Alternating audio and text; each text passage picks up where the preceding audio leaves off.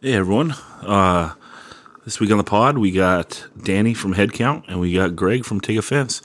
And we're going to go through our favorite clubs or our favorite spots to see bands or to play because we all play in bands as well. Um, yeah, so it's a fun pod of us shooting the shit. It goes pretty long. And uh, I hope you enjoy it. If you would like to support the podcast, please like, rate, and review wherever you listen to podcasts. Please share the podcast with your friends on social media or give them a call or shoot them a text. Let them know there's a hardcore punk rock podcast that focuses on California hardcore. And uh, yeah, if you want to go the extra mile, you can go to patreon.com slash 185 miles south and become a Patreon. Um, these people support the show monthly and um, yeah, I'm I'm do I'm starting to do more Patreon only podcasts where we dive like behind the episodes and I talk about some more of the music and we go through some of the music and so forth. So hopefully there's more material coming out for those guys and uh, yeah, they really they hold the pod together by uh, helping out with a little bit of money every month and uh, keep it going. So big shout out to the patrons and uh, let's get this pod going.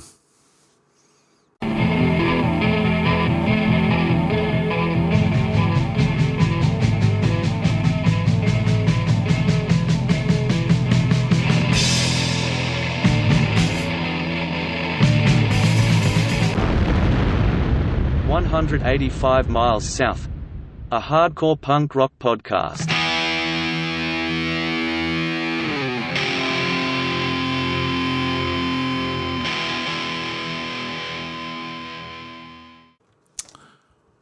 What's up, everyone? All right, we are uh, live. I will have already done the intro by now, so I'll have to do another intro.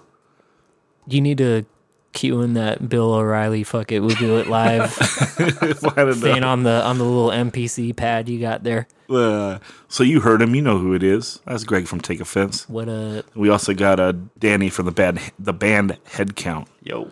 Uh, seven inch out on Safe Inside. Yeah. Is it out already? Yeah. You better get that full. Uh, order that record from Bert. Put some uh, money in Bert's pocket, and uh, let's get uh, Aaron another off road vehicle, huh? How many does he have? I think just one. Okay, yeah, he needs two. But dude, I know you can break your car real easy doing that shit. Absolutely. You know, I'm just two wheeling it, and that shit's scary, dude.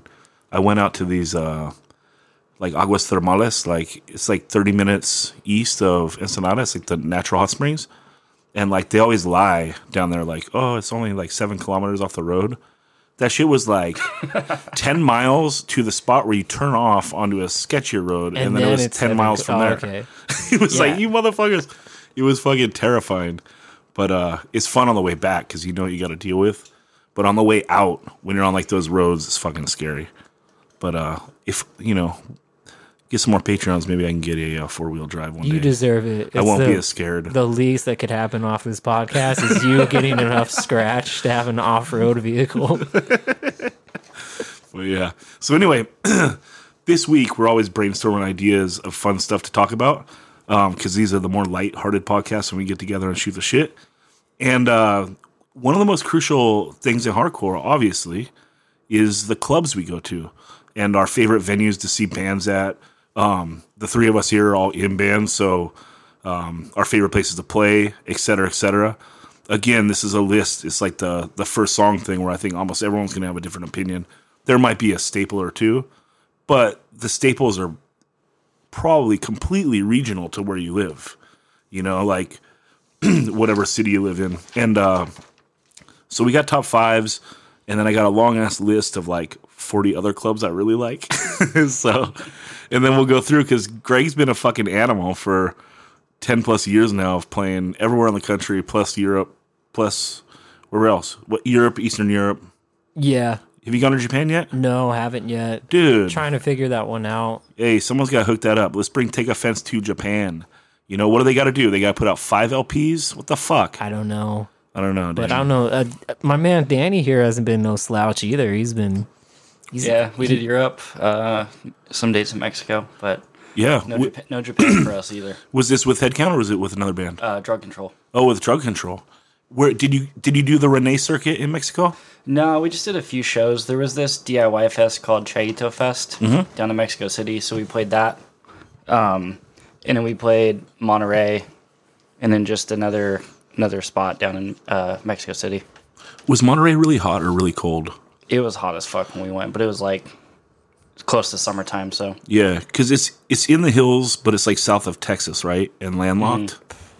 yeah. Yeah, it's it's really built up too because they have a. I know they got a big college in there, and there's a lot of industry. Someone's. I think they got like auto automotive plant in there too. I think it's the third biggest city in Mexico. Yeah, and I mean we played it on the Renee circuit. Shout out to Renee here. Shout out to Forza Booking. That man has brought all your favorite bands down south and more. But yeah, I remember we played Monterrey too. And yeah, we played just some gnarly punk squat. But what was crazy about it was, I guess there was an election the next day. So they banned like the sales of alcohol Oh, the day before. So I guess people don't get, I don't know, it's probably some weird yeah. So you're not drunk at the polls, right? yeah, exactly. sure, so he can't maybe voter persuasion, but so that doesn't stop from everybody from absolutely stocking the fuck up like Sure. the couple days hmm. before. So we played this like it was one of those like it was like a recording studio slash squat slash who knows in front of like a 7-Eleven and just some cuddy place over there. And it got so fucking loose with the crowd where like dudes just turned into a big brawl and then chased the fool into a set like a 7-Eleven across the street Yeah. and just fucked this dude up in a 7-Eleven and then trashed the 7-Eleven. Oh, We were just walking I was just watching across the street and I was like that's the first time I've seen like a 7-Eleven get vandalized and it broke my heart because why? Because it's such a great fucking convenience store. It's got everything you need. Yeah. So, you know, I mean, I get it, chaos, but uh, Well, especially there because you can like pay all your bills in there. Yeah, You can pay your phone bill and shit in uh, the 7-Eleven or the OXXO. But hell yeah, shout out uh, Renee and fucking 7 Eleven. yeah, 7-Eleven, the whole circuit. So, should we jump in? Yeah. All right, let's do. uh Did you, you guys rank, or you just do five in no particular order, Greg? No order, man. All right, Yeah, no order for mine either.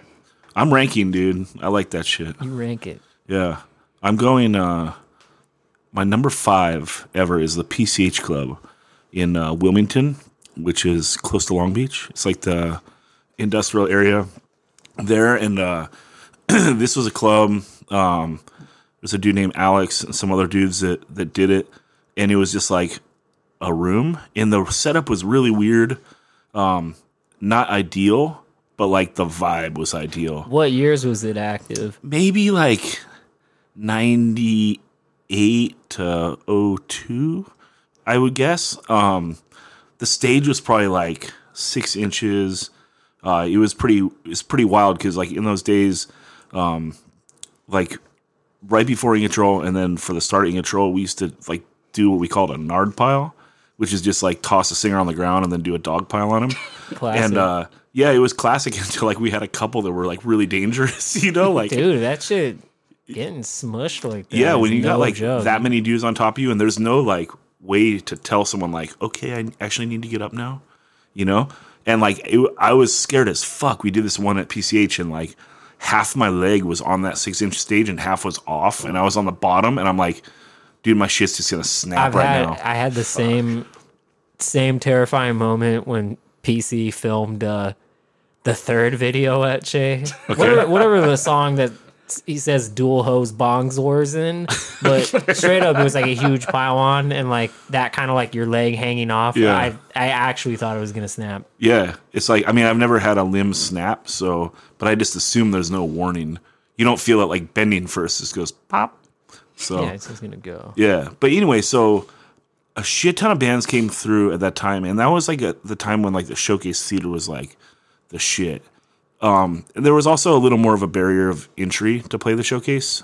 Um, more established bands, or maybe like if you're local there, you know, you can play on like a Thursday or something. But there's like a a lot of bands play there, and it was it was just not easy to, if you're just some little band. You were saying on some of the older pods that on those showcase bills, didn't they like stack the fucking lineup so you just had to wait? Yeah, it was brutal. They'd put like eight bands on a show, and there was ins and outs, but every time you went out, you had to pay three bucks. Oh yeah, that So- was the Ah. fucking worst. So it is basically like no ins and outs because if you're fucking 17, like you don't got three bucks to go outside every time. You know what I mean? It was it was every time, not just once.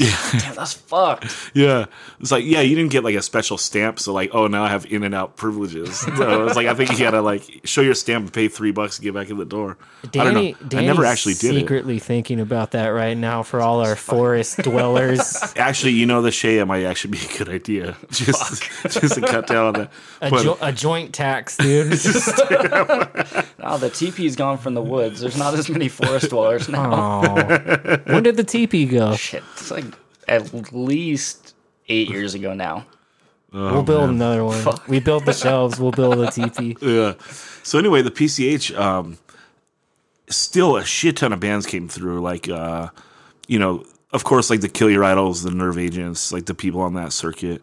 Um, but you also had like some of the bigger metalcore bands, like Turmoil came through off the second record, which was like their breakout Well- record. What was the cap on it? Well, it was weird because it was like two skinny rooms. It was actually very, very similar to how Soda Bar is. Okay. Mm. But imagine Soda Bar is like a DIY space, and there's no bar. There's just there's just a wall there for no reason. So it's like like a wall that made the thing like kind of ridiculous for no reason. You Just know? a random partition. yeah, wall because they're. I mean they're just renting like a little space that was available in the like an industrial area. You know, and like it was probably a load bearing wall. You can't get Yeah. rid of it. Plus, like you can't pay to put it back up, right?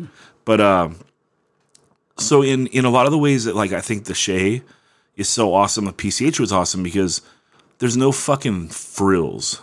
You know what I mean? Like there's no sound man really. Um, I mean, there's a sound man doing like the what turn on your vocals and maybe miking something, but really, I mean, if you're a shit band, you're gonna sound like shit. No one's saving you, you know. And so like you got to see all these bands come through, and it was like you're basically playing on the floor, and like the vibe was sick. There was always like circle pits and fun, and we drink in the street because it's kind of the hood, and uh, yeah, just had like a ton of good times there. My band Standing Ground played there a few times, and then In Control played there a bunch, and uh, that was really like you know when we made really close friends with like Life's Halt and No Reply, and um, you know Overman and Body would go up and play there, and so kind of like basically I guess every band that uh, Daniel shouts out on like the Pussy song off the first record. Damn. You know what? How would you describe it? No, that's, that's, that's right. Oh, to- to the core? Yeah, it's a pussy song. Anyway, the as soon as soon as we have a pod without Daniel. But hey, isn't that funny that we got another edge dude named Danny, yeah, yeah. you know? So it's it's What's your name on your birth certificate? Daniel, See? oh, we're fucking we're good. the void Yeah. is filled. yeah. no, don't I even- think I think Daniel would he would acknowledge that that's like the song. I mean, you know, in control had pussy songs. Two two uh two towers total. Anyway, No, you gotta you gotta any song with an ounce of melody. basically when you're 20. yeah. you know all right so anyway pch that's my uh my number five pick one of my favorite clubs of all time And that had a four year run. yeah a three or four year run which, is a pretty long time Yeah, so for a and- space like that And DIY punk years, that's like yeah lifetime two decades at least. yeah i mean right? I, I think that it like you know it probably spanned over two generations of punk kids if you figure like the average like time you're in Or, punk is yeah, like or two more. years Yeah, Yeah. absolutely. you know. But yeah, it was super cool. There was like literally nothing around there. You know, it's just all industrial, so everything shuts down at five. Um, but I bet I can still find it. I th- It was on the PCH, you know, which is why it was called the PCH Club. But uh, yeah, that's my choice. Nice. Let's uh, let's go your way, Greg. Uh, let's go because a good amount of my stuff is is California, but I will go pick out a place that we played a lot when Take Offense was touring a lot actively, and it was called the Talent Farm, and it was in South Florida. So it's called uh-huh. area called Pembroke Pines, which is thirty minutes north of Miami. Okay. And Florida's just kind of like a bitch to tour in. We Yeah. all know this because you just gotta I You never, I to- never went. We oh, never, never. yeah. Oh, okay. no, we never had the money. So like the furthest we ever went south was Atlanta. Well, you eat it because of the tolls, and it's just like, dude, you gotta go. it's backtracking. Yeah, so it's it's definitely tough. But Pembroke Pines, I mean, uh, Talent Farm, it was like a really nice, like once again, and I'm sure most of these venues are going to be industrial areas or industrial offices. But you know how you have your more like industry ones, and then just more like office clerical style Yeah. This one was in like a nicer, newly developed one, and it was run by this older dude. I think his name is Ken. No, that I was gonna say Ken Burns. That's the Vietnam documentary. Uh, oh man, I'm spacing Also an awesome dude though. good yeah shout out to ken burns amazing documentaries if you haven't watched one watch one but so it's like this older dude it might his name might have his name might have been ken but he was definitely like that old school type like like you're balding but you still got like the slick back ponytail Yeah, total like south florida like you know, I could just imagine him like flying planes full of coke in like the 80s or whatever. He definitely had a summer where he sold cars. Absolutely. Like kind of sleazy, but what was so cool about him was he just made this like really nice, friendly environment for for bands to play music in. Yeah. It was really hooked up. Like it had carpet. You walked in and the stage was high. It was super high. Okay. Right. So that kind of made things like a little awkward. So most bands actually played on the floor Okay. Uh, which I usually hate that move. But when your stage is like eight feet high, like you want to fucking play on the floor, it's ridiculous. Like that stage at U Revolution that's like yeah. chest high. So, That's terrifying. but he It's awful. he also had like there was like two separate little green rooms, Okay. and it was kind of like like it's definitely like entry level. I think it was like a three three hundred cap place.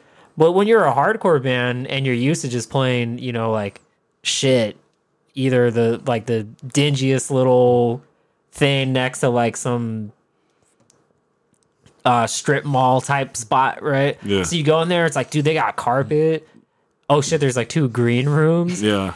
Oh, and like, oh, they mic you. And then what was cool as fuck is the dude had like multiple cameras set up, Oh, sick. and then he would like film your set and mix it, and then cut you a DVD. But like, no, you wouldn't, you didn't pay for it. Damn. And he just What a seemed, perk. Yeah, he just seemed like.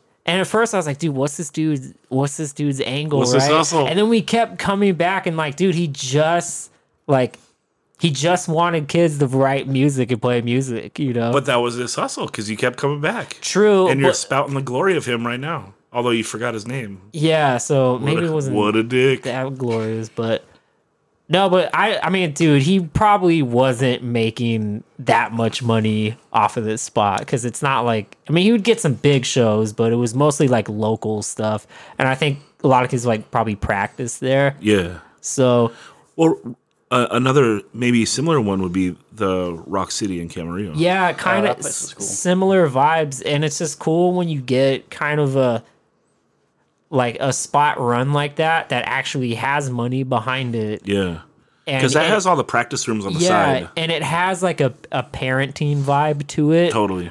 but they're also letting you get away with a lot of shit, which most places, and I'm talking about like clubs, like actual bona fide, legitimate, you know, Sunset Strip clubs or the big clubs in New York, would immediately shut you down with. Sure. You know, like they were just actually welcoming and, you know, a good positive space for it. I'd watch them like punk out like hard, hard ass dudes outside, like just by talking to them and like that, like kind of like older man style. Yeah. So it was sick. So like, I, I ride for that. And then I think that because there's so many bands from South Florida, Uh huh. there's tons, right? And that's a real popping scene, but all those kids like like they could start so many bands and play there. Yeah. And that's where I started noticing like man, this seems like really cool because every time we come down here there's the band that sounds like 25 to life, there's the band that sounds like Floorpunch, there's the band that sounds like like and it was always the same groups of kids but like it looks they were at least meeting people and Yeah. so it's one of those perfect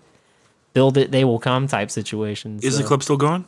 I know I closed down I think Oh, bummer. so it's a bummer. So he wasn't obviously making that much money. Sure. But, you know, respect to him. It was cool. Total respect. All right, Danny. I don't know if I would classify it as a club, but we played Fluff Fest out on some like it was like an airport airport runway outside of uh, Prague, Okay. and That's what fluff is is Czech Republic stuff, right? Yeah, yeah, yeah. But like the the stage that we played on was like one of those big ass wedding tents, Okay. but they like pulled the sides up and put a stage in so you could fit like probably like 200 250 kids underneath a tent. Uh huh. It was just nuts. Like we played during the day and like kids went off. It just seems like one of those places that since they've been doing it for like 20 years, like kids will come like no matter who's playing. But Yeah. Fluff's always there Yeah. at the same place by that airport. yeah. How's that? Crazy. So rad. You get clearance from it? I know. We should get uh what is it, McLaren Airport or whatever it's right here and at uh, Serra Mesa. Or just let just Slippy Field? What's the little one fuck. here? Do you got one? Oh, I don't. There's like that Miramar airstrip right there, but that's military. There's a little airport right here. Yeah, there is. Because like the Um, planes go over my pad all the time. There's that delicious bre- uh, breakfast and brunch spot. On the south side or the north side of the airport. And it's called 94th Aero Squadron. Yeah, yeah. Yeah, that place is rad. So well that's cool. Who else played? Uh, Loma Prieta headline that year, and What are they? Like a screamo band, Okay. like formerly from the Bay Area. Now, like they live all over the place. But no, it was cool. Like we got, like we were a smaller band, but we got a type of reaction that you would see from like Fury playing a hometown show in Orange County. Sick. It was just, it was wild. Shout out. Shout out to uh Prague Yeah, or Czech out- Republic. Yeah, we rented a Fluff too. They rent out vans and like equipment backlines too. so we ha- we had a driver, Marion. Shout out to him. You played out there? No, we never played Fluff Fest, but they also kind of like provide. Like you could hit them up. Oh, you need a van. You need a driver. You need a very backline. Like accommodating. yeah, they'll they're kind of like a rental agency too. Like, Like, the, they'll the help you crew, out. the crew who runs Fluff does that. yeah, Hell yeah. so they've like branched out too. So So cool. Shout out Fluff. Time uh, for Fluff to bring Retaliate out. What's up? anyway. All right. Um, I will go to my number four. You guys are both gonna have it as your number one, huh? Che. Let's dig right in and talk yeah, about let's Che. let's Yeah. let's knock out the elephant in the room. So, Danny, you were you uh, are you you're current volunteer? Yeah. How long have you been volunteering? A bit over six years now. Oh, that's a long time. Yeah, it's been a minute. Cool. So in in punk DIY time, that's at least It's, it's two gener a solid yeah, two generations. Yeah, absolutely, yeah. or more. Yeah. Have you noticed a difference in the kids in the last six years? Yeah, it's we've gone through like two or three different like iterations of the collective, I would say. It's like pretty much completely new kids from the time I started going. How many people are, are there from when you started six years ago? One. Oh, okay. Yeah, just just Dylan from uh who drummed for drug control. He's in Vile Reality and Spirited Away now. what do you know, dude? Hardcore is holding down the Che. Time to acknowledge it. Jesus Christ. I mean, not even a hot take. you know, Who built the racks? Who built the racks? Nah. That, I mean, that's you you got to love the Che for what it is. And and that's like that's just the the knock, right? Yeah. Is, is that like maybe a little more acknowledgement that like hardcore holds it up. You know. I think that. It's just one of those, and you know, the comparisons to you know Gilman will be made. Mm-hmm. Yeah, obviously Gilman is like the bigger. It's like if the Che was a 500 capper Yeah. in a different area, but I mean, it's obviously similar style thinking behind it. But there's, I think, a little bit because it's such a small club, but and I would say maybe even pre pre internet times too. You know, like the mystique of it probably. And if you did see photos of it, it's like, man, how do you fit a band in there? And then every photo is just this like packed out, you know, gnarly grouping of people swinging from rafters, which is you know the mo Yeah. there, and uh, and I've seen like even group like even you're including myself just dumb knuckleheads like somehow like look around and be like, "Oh, not here." Yeah. Yeah. You know, which that says a lot too. And, and I've seen so many people be like, "Oh, fuck, fuck the shit, whims, fucking words I can't, I'm not allowed to say on this podcast or in general anymore." But like they'll show up. we up, keep it clean over here. yeah, they'll show up and like respect the spot Yeah. because it's just so iconic. So I think the power of it, and I don't know, I feel you can kind of get a little spiritual here, but you can feel that shit. I mean, that thing's been decades, dude. Yeah. I mean, it, it's It so goes back. yeah. It, It's been around. It's survived a lot, and 40, so 40 years this year. yeah, it's so rad. And like you know, like anything, if if you're uh, even if you're not a lifer, but if you put in a lot of time in punk and hardcore, you're gonna have a lot of special memories there. I mean, I have a ton. Like I was talking about the PCH, I I love the Che because you can have no gimmicks. If you suck, you're gonna sound like shit. You know, like Yeah, no, it is. It's an unforgiving room for bands that that sound terrible. You will you will know, and it's like when you watch those those good bands or what are considered the greats at that time. yeah, That's really a good like. That's like the benchmark right there. It's It like is. how It's like good can you sound at, the, the Che Che, with yeah. literally nothing on you whatsoever? Yeah. because anyone you can play a spot that's mic'd you up and you can play like a, a breakdown part and you'll sound massive because you're getting mic'd up for the first time you know sure. but doing it there and sounding like that's what you know what bands really like are worth their salt mm-hmm. you Well, know? and now especially right, like I don't know if if you guys have listened to any of the pods that I did with Roger from Retaliate, but he's like an engineer and he talks about like all the this sort of like computer ass like effects. Like you don't even need like a guitar amp anymore. You just like play yeah. through a computer that goes through the sound man and they like yeah they have um they have these like heads i think they're called kemper Yeah. profile I mean, this is when the podcast get, get nerdy no, uh, Uh, this is the shit I learned because I, I like I I'm actually learning about this. Yeah, so you can go to a studio and like mic up all the different, like all your dream amps and dial them in, do all this crazy shit, get them absolutely fucking perfectly, and then like through magic or programming, it like makes the profile of like the sound. I don't know how the fuck it does that. Magic, obviously. Yeah. And then What's like- like that ICP song? yeah, it is a miracle.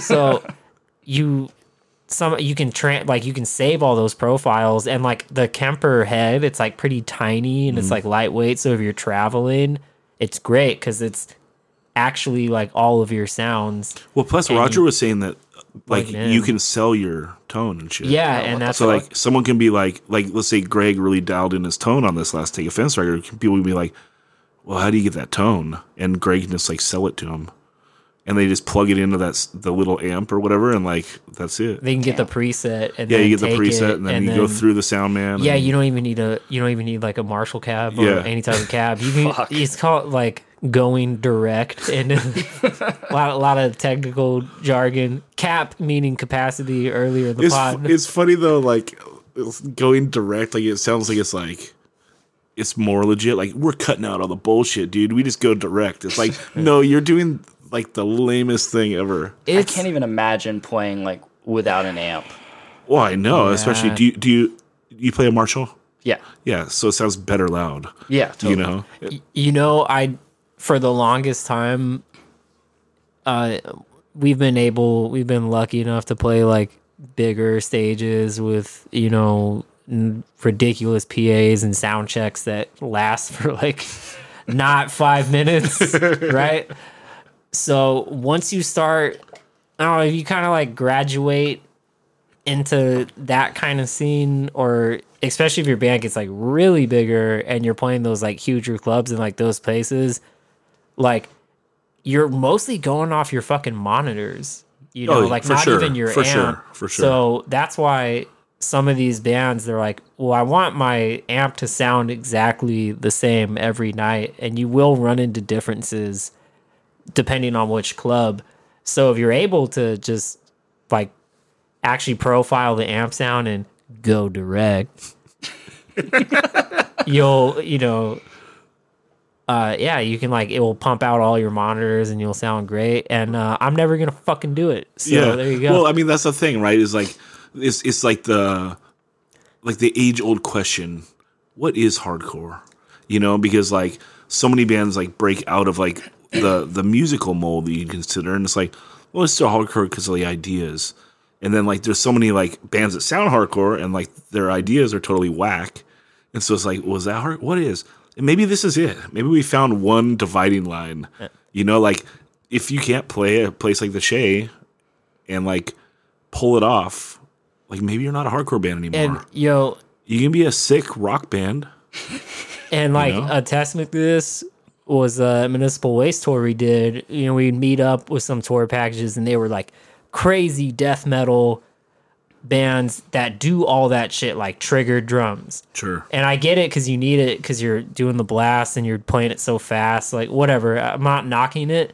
And then the Kemper heads because they have like 20. This song has like 20 different effects that I need to hit, and I Sure. need it to be perfect. Whatever, all that shit, that's fine. But Waste just rolled with like Marshall full stacks and no drum triggers, and it sounded it sounded great every fucking night because it was like actual actual power. I don't know. It's It rock. It's right. rock and roll. Yeah, dude. it's rock and roll shit. It's old school. You know, like there's Ew, I said old school. nah. I mean, like there's got to be something to it, right? Like a tried and true method. Yeah. You know, like I don't Adult know. Crash still brings full stacks, even Yeah. if they're playing in a living room. Yeah. well, I don't. I mean, would Jimi Hendrix like have been as rad if he was playing like a fucking Okay, one of those? If he, Programmable digital head. okay, all right, check this out. Like he wouldn't have been as cool if he even No. knew how to do that. if he if he didn't die, all right, and he went into the seventies, like I already know how this is gonna work. He would have gone into like jazz fusion shit, mm. completely alienate like all of his fan base, right? And then jazz fusion tanks, and no one would care about him. And then the like, assuming you know in this timeline, Eddie Van Halen comes out, and then you know Randy Rhoads, all these other dudes Yeah.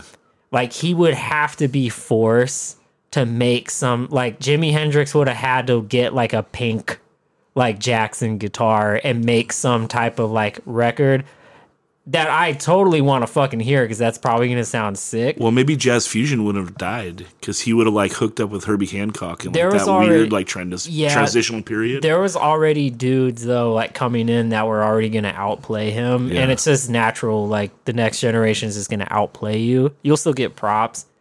So he would, and then like the '80s would have hit, and then like playing a lead, he would have been fucked in the '90s, you know, and then. so and then he, yeah, so I'm I, going hungry. Hey. There's no soul on that Yeah, song. Huh? exactly. That song's just full dog shit. so yeah, I don't think like I'm going hungry. Okay.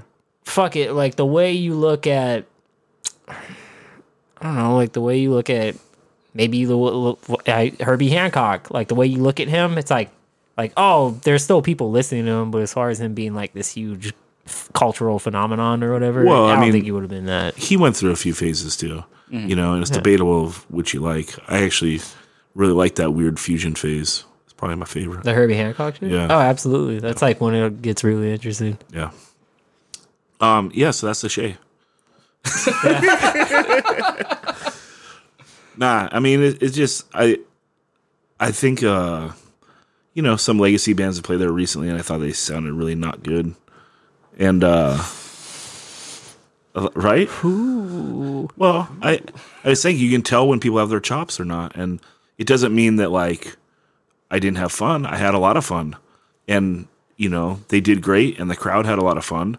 But it's just a place where it's like, oh, like you're you're really not a serious band anymore. You're like you're in you're this is entertainment, but like you're not going for it, and like the torch has been passed to serious bands now that actually like care about their craft. yeah because their torch the flame isn't burning anymore so they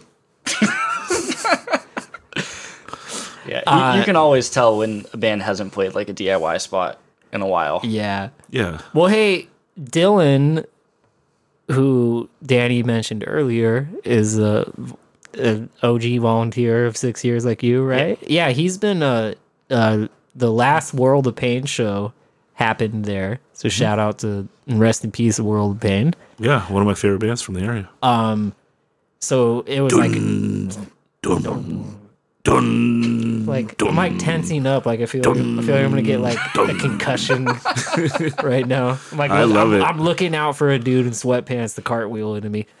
Um, but no, um, Dylan was doing sound that night, and he's just mic. Was he just mic and drums, right? I wasn't there, Dude, it but sounded. I think yeah. he he was crushing it. Like Oh yeah, Tristan was saying you put a bunch of like reverb on the snare no, and shit. you can watch. Um, there's a another good YouTube channel, and one nine seven Media is this a younger guy who goes and films like everything. It's great. He does a really good job. Um, I I'd say he's like the West Coast version of like Hate5six kind of kind of vibes. You Let- know, let- say it again, slower. uh, 197 Media. You can go to his channel and you can look up like the last World of Pain set from there. You can Mm-hmm. look at the TO set that was there and like you can hear the sound of like what Dylan was doing to the drums and like it sounds great cuz he's just doing the drums only, which really that's all you need to do in that type yeah, and it plays as small as a shade. You know, yeah, and it, it sounds great. So I think it's like the best that's been sounding in a long time. No, but yeah, we- also there was no slackers that night. No, that there- show was yeah. like loaded with serious bands. true. You know. yeah, we we've definitely been like hustling our ass to get the sound better at Che. Yeah. Like I, I mic'd up those two heavy hitter shows recently, and I feel like it sounded way way fuller in the room. Yeah, absolutely. And it's just who Well- hooked who hooked you up with that PA gear? Did you just figure it out yourself, or No, we we bought it, and then Matt Otley and Dan Meyer. yeah? I was gonna ask if it. Otley was was involved. Yeah, One Shout of, out Matt Otley. Yeah, one, shout out one Matt of Otley. a legend, a San Diego legend. Probably if you've ever watched a gig, a bigger gig in San Diego, he's probably doing sound for it. So um, Yeah, should we say anything else about the show? Do you have a favorite show you ever saw there? Or any any like standout? You see anyone that was um smaller that went on to be big? um, Like we drove down, I don't remember what year it would have been, but right after that first Saves the Day record came out, and they played there, and it was like, it was really really good. three three one i mean my first like technically my first show like playing in a band an actual set in front of people was at the Che and 05 would take offense. Literally cool. the day i showed up to practice for him. And uh, that's when spence uh spence like asked us last minute hey i need like an opener. So for me that was like huge. Yeah, and then one of the a show that was so fun and such a crazy fucking lineup and so weird, but it was also like I know Spence would like to mix things up Yeah. like that. It was uh like PC Death Squad and Take Offense, like we did our like split seven inch, which that was huge for me because I was like, holy shit, it actually like I have I'm on record like that's Yeah. I mean that's like the milestone right for your, your first huge milestone. For yeah, sure. that seven inch, right? And that show was so fun because they brought like stage extension risers. Okay. But all dude who also played was like Force of Change played, Oh yeah, mm-hmm. which was like a heavier Orange County like straight edge yeah. band. It- Indecision Family. yeah, it was kind of like like if Strife was down tuned.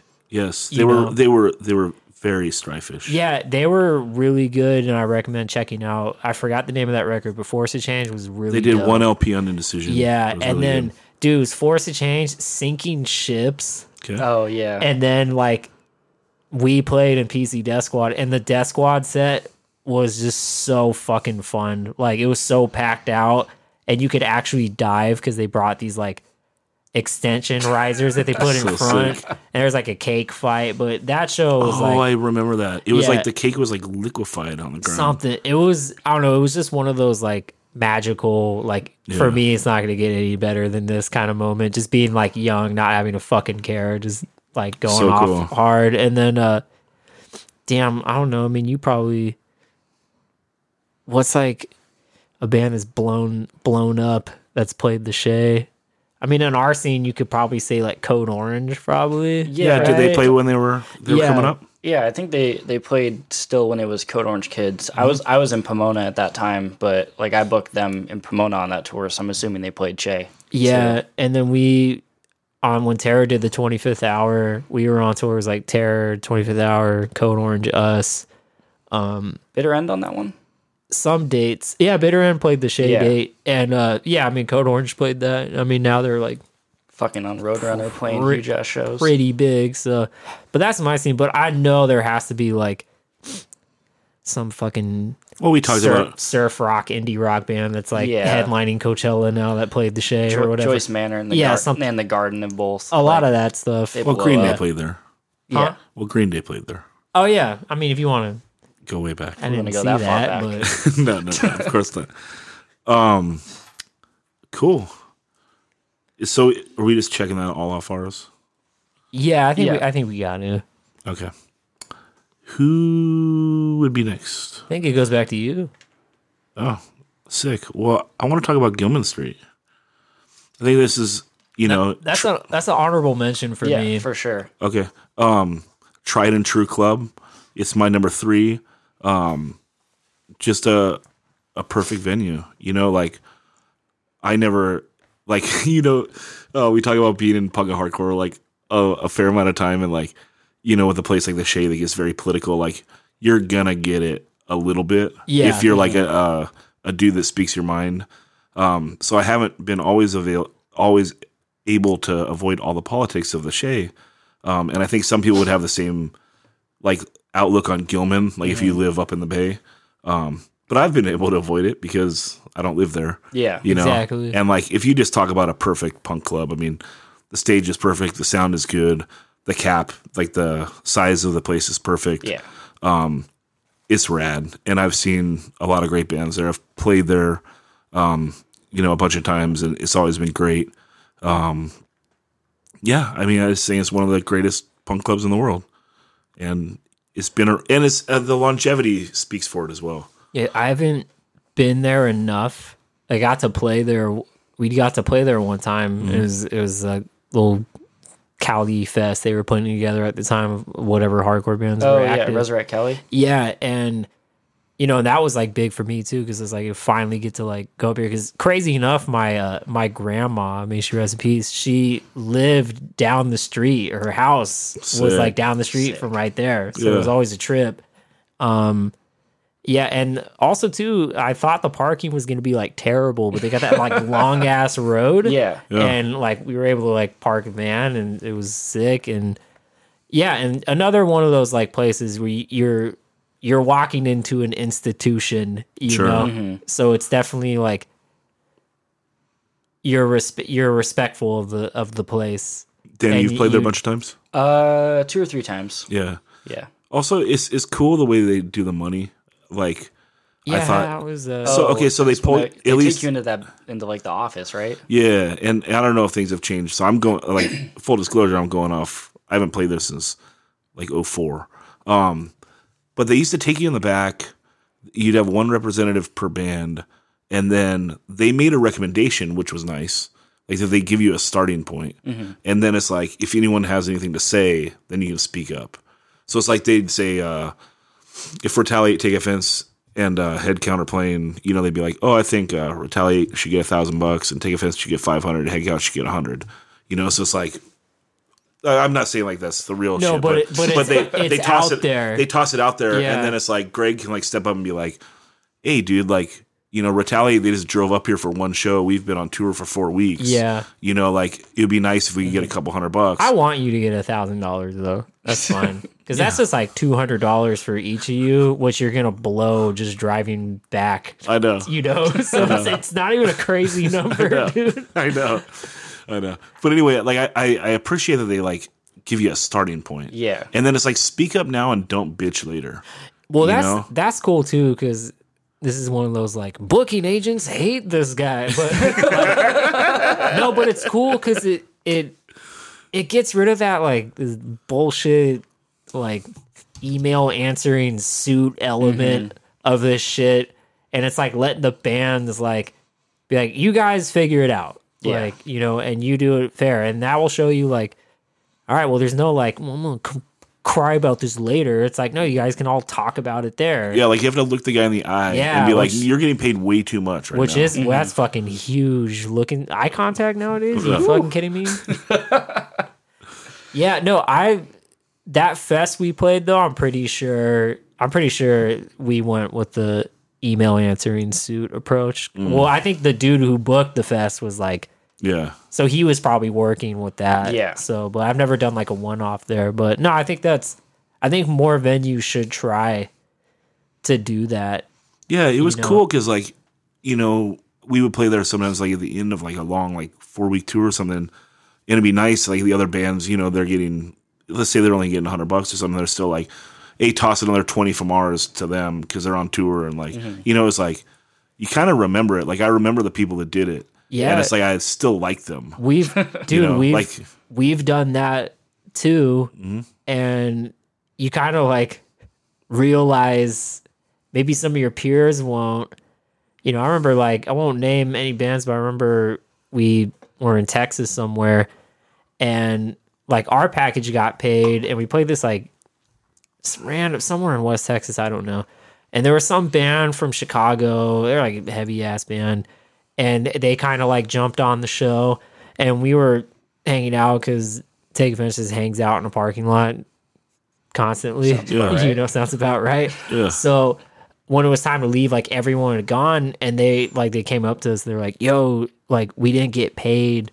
Or whatever, and I was like, "Oh, you guys did it?" You know, it's like, "No, no one paid us." You know, and then we just—I think we like floated them like a hundred bucks or whatever Yeah. least least you could fucking do, you know. Which See- I was gonna just go whoever was TMing or whether we were supporting. I was like, yo, give us, yeah, like that band didn't get paid, man. Come on, like, I got like the gripe on the opposite end because like In Control used to go and we'd tour the whole way out, and you have all these bands in the summertime that would like fly out and do like a week. well, that's still. I mean, that's still fucking. No, that's cool. Happening now. No, I know, I know. Let me finish though. So there'd be like another band, and like maybe they got a seven inch out or a demo, and we're playing, and like you know the shows are small. There's not a lot of money to go around, and they'd be like, "Oh, it's two bands from California. Let's like split it." And it's like, well, this there's a difference between our bands. Like they're doing this like this is their vacation. You know, like they're flying out. This is like a Yeah, trip. you're fucking You're on- like you're on your like a nice. You're glamping, dude. you know what I mean? Like they don't need any fucking money. they should have saved up all the money because Yeah. like you know like we're out there we're on a fucking budget. We're trying to live on fucking ten dollars a day. Yeah. So we can successfully make it all the way around the country. Now you got some flyout band like they got the money for airline tickets. They're borrowing our fucking gear. Oh, You know, yeah, why- that's a- that's you know, a- like, why are we- sin right there? Well, I mean, obviously they got to borrow cabs, yeah, right? but you should. Not There shouldn't be. the There's touring no. There's no even fucking split there. I know. So that's like that's when I wish there would be like a Gilman at every Yeah. at every Yeah. fucking at every show, and it's like, dude, you guys are flying out. Like this is fun for you. But You I mean, and that's and that's gonna always come down to like promoter, venue slash going back to booking agent, which I will hand that one over to you. Like, I mean, what is? I mean, like that is you got to be realistic expectations and then unrealistic expectations and just dealing with just complete total fucking i'm gonna call them idiots because usually there's just idiots so Well, a lot of times, like when when Cheo get hit up by agents, which isn't that much because people know that we usually just do the shit ourselves. oh yeah that's cool Um, but like if if we do, like they'll they'll ask for like obnoxious ass guarantees, and it's like, well, a we're not going to pay you that, and b we don't do guarantees. This is the split you'll get. You can do the math. and it's a fair split yeah, it's and, a and fair we're, and we're, split we're flexible on it Yeah. too. So What do you do? A 60 40? 60-40 is standard, yeah, Yeah. And that, that's better than you're going to get anywhere else. but Yeah. and i mean i know you've gone up a little bit depending on on certain certain gigs Mm-hmm. too you know i mean and a lot of that falls onto like the band might be just like a little too scared on like oh how much can we pull like how many people are going to come down here Yeah. and watch this you know I mean, yeah, you gotta like be like, it's a risk doing a split, but sometimes it can work out. Like we got offered a show once, and I told them, "Hey, we'll do this split," And then they were like, no, we need a guarantee. So they went through this outside agency. And then when they came and played the show, I broke it down for them. I was like, hey, if you did it with us, you would have walked away with more. Yeah. And they're, oh shit. Yeah, no, for sure. Well, I mean, that's why it's a guarantee, right? You're taking that guaranteed money and Yeah. not like the, you're not rolling the dice. I've been on both ends of it, but you need to be your if you have a booking agent, he needs to know if he's hitting up an area like he needs to at least know the area and who's gonna actually get a good show together mm-hmm. unless it's like oh well the bar has an entertainment budget so they're just gonna pay like they'll just pay your guarantee. Well guess what? Like the entire scene hates that place so no one's gonna go. Sure. so it's like sometimes you need to think like, all right, well, you know, maybe we'll eat it a little bit, but we're gonna make up for it because the show is gonna be way Yeah. better, you know. But You make up for the merch or whatever, too. I, I get it. I see both sides to it. It's definitely like a real, you know, thin line. Yeah. And Yeah. with certain bands, and then it's like for the legacy bands, it's like you gotta just like sometimes respect that number because, well, maybe not so much, but they're ones that you should be like, no, that makes sense. Sometimes, though, it's just Yeah, sometimes. Through the fucking roof obnoxious. Yeah, I well, mean, I, I was so it's like- surprised that the that the judge show was able to come off because going from like the Irenic, which is 400. yeah, that's only a 400 cap. Yeah. Oh my god, it feels huge. So what's Che like a buck sixty? What's the fire marshal One, say? 170. Okay, damn, I was close. well, Yeah, you were on it. We had to, um, we But- had to and it tried to go to Soma in between. Yeah, which well, is 600. Well, well, Okay. Well, Danny and I had to break down the walls for that one to happen. no, that, wa- that was Youth of Today where we had to like. yeah, I just didn't, I didn't want to say their name.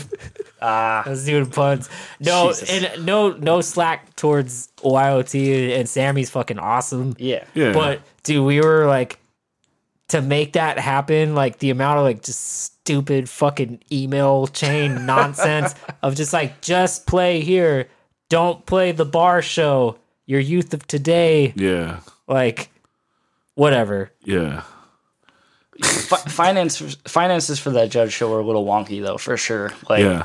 I'm pretty sure the dudes lost money. Yeah. They brought it to us. Okay. Oh, yeah, they went through a middleman. Yeah. guy. So some sorry, I don't know how any of this works. Yeah. So a dude pays It always judge. starts with a dude. I thought they, uh, whatever. yeah, I know. never never mind. I'm not working this So out. it- that one was it was like brought to us through an outside agency. Yeah. So like Che, we were like, hey, it, you need to cover X amount of dollars for that night, Mm-hmm.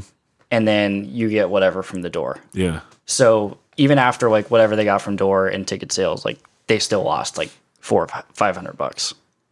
I would I don't know. Which that's not That's in, not in promoter world. It could've gone a lot worse, yeah. Especially if you're like that sucks really though. Then active. the, then the door price just should have been like three bucks higher. well can welcome to raising three dollars more at the punk show, dude. Hey, dude. they're I'm telling fucking- you. they're a riot.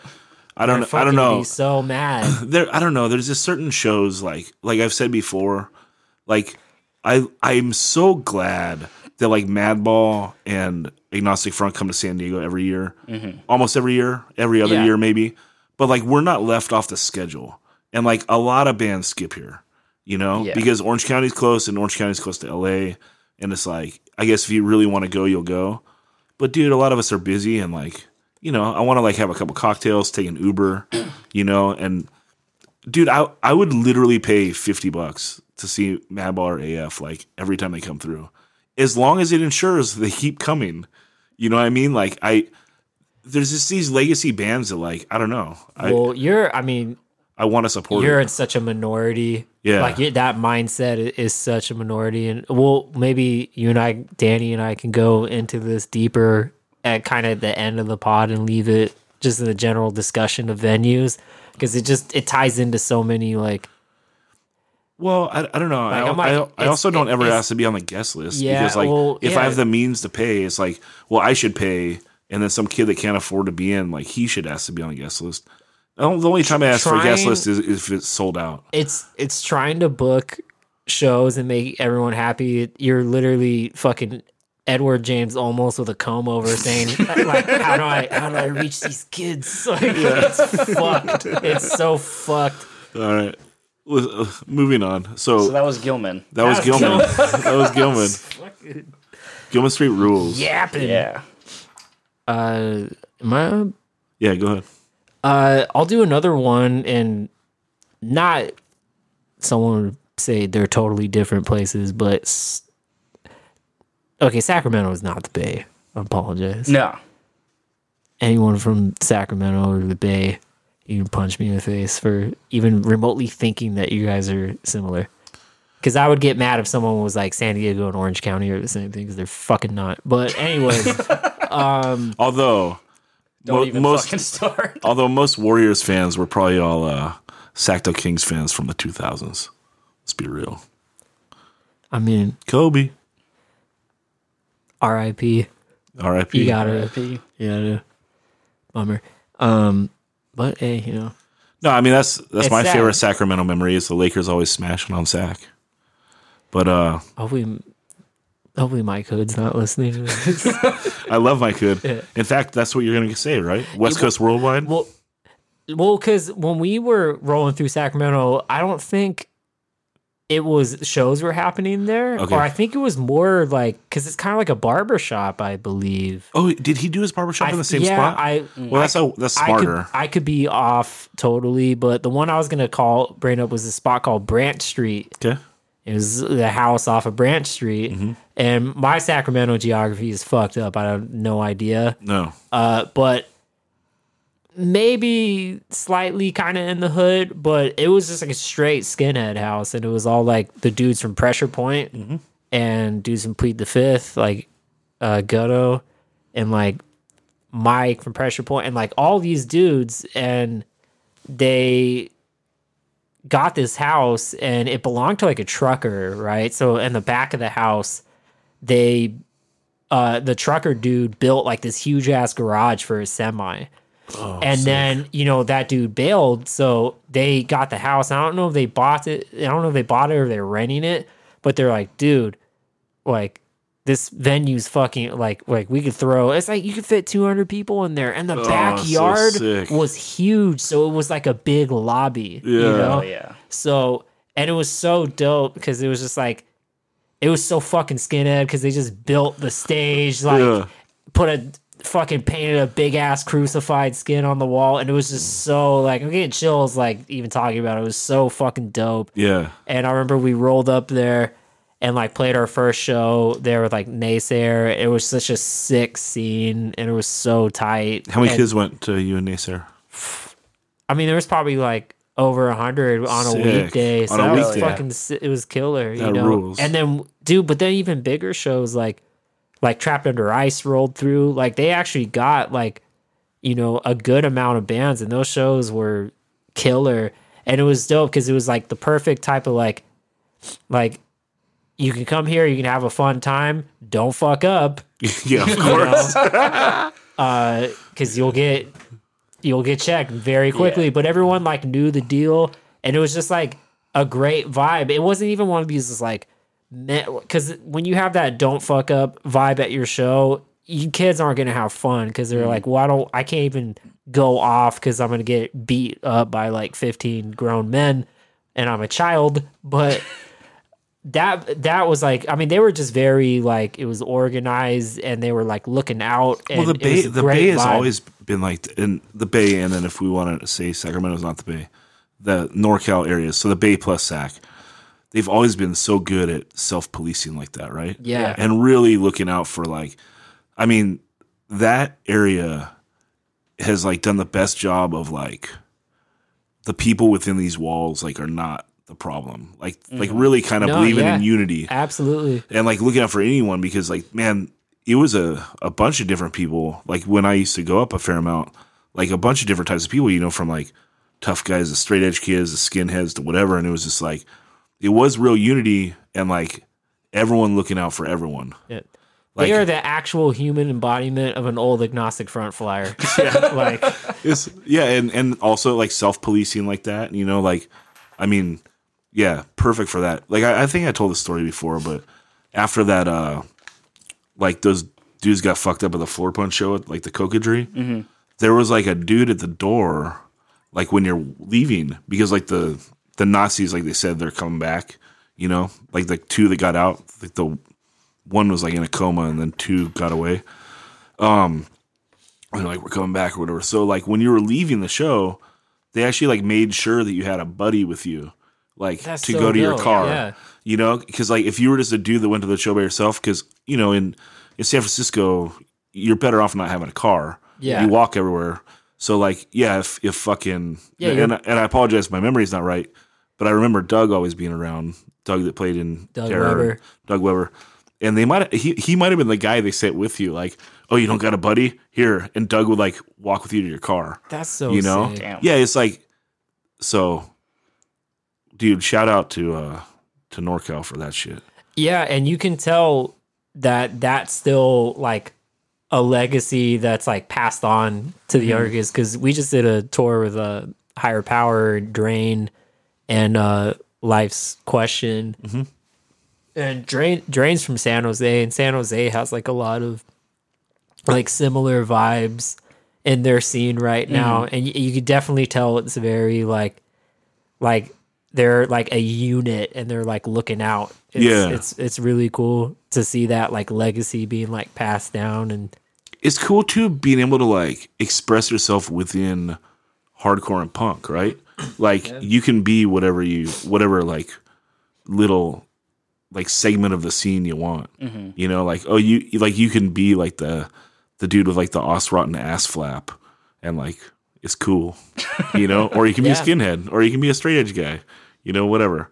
Like but they're all actually like at their own shows like they're all hanging out together and Yeah. like doing shit together whereas down here that's so separate no one mm-hmm. wants to mingle kind of we're a little more spread out, no? yeah I mean that's the problem with Southern California is it is such an urban sprawl. yeah that like you know even if we're not like i don't like to go south of north park and i don't go north of the 52 so why would you i mean i'm just Yeah. trapped in my own little area dude I mean, What what else? What is north of fifty two? Che, like that's oregon yeah. i just feel like that's San Diego that's straight to Oregon. yeah but uh yeah. Yeah so that was that'd be my pick which would be branch street. So i got i put down three so far.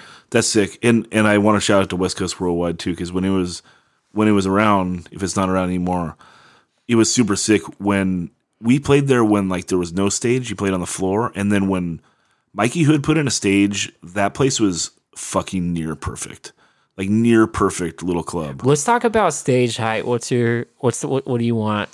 um probably hip high and i'm six feet tall Yeah, so what would that be three feet, three feet two and a half feet Yeah. yeah, two and a half three feet What about you? probably about that. Two and a half. like Any- that's probably the anything be- perfect height whatever that is that's probably Yeah. two Yeah. feet That's it's two and a half feet yeah. Yeah, about two that's and a half. that's Glad- probably glad perfect we're all pointing at something that they can see. At a in this great radio. Okay, guys, get a tape measure. yeah, there is one in that. Uh, Okay, well, make sure you leave a remark about actually, your I'm going to take measure that because I think that is the. Yeah, let's see. that's a perfect height. Yeah, two, Yeah. two, anything between like two and three feet it's like a solid height. If we're jumping to like five, six feet, like some venues are, it's fucking obnoxious. The tape has been rolled. Oh shit! It looks like that's two and a half, right? Thirty inches. Yeah, bro. Yeah, Thirty inches is right. That's perfect. Yeah, you get anywhere in there. That's that's ideally what you want. Mm-hmm. Because then you're you can actually get like a good dive with style, and your risk of injury is minimal. yeah, But it's still low enough that like like did you ever go to Showcase Theater? yeah.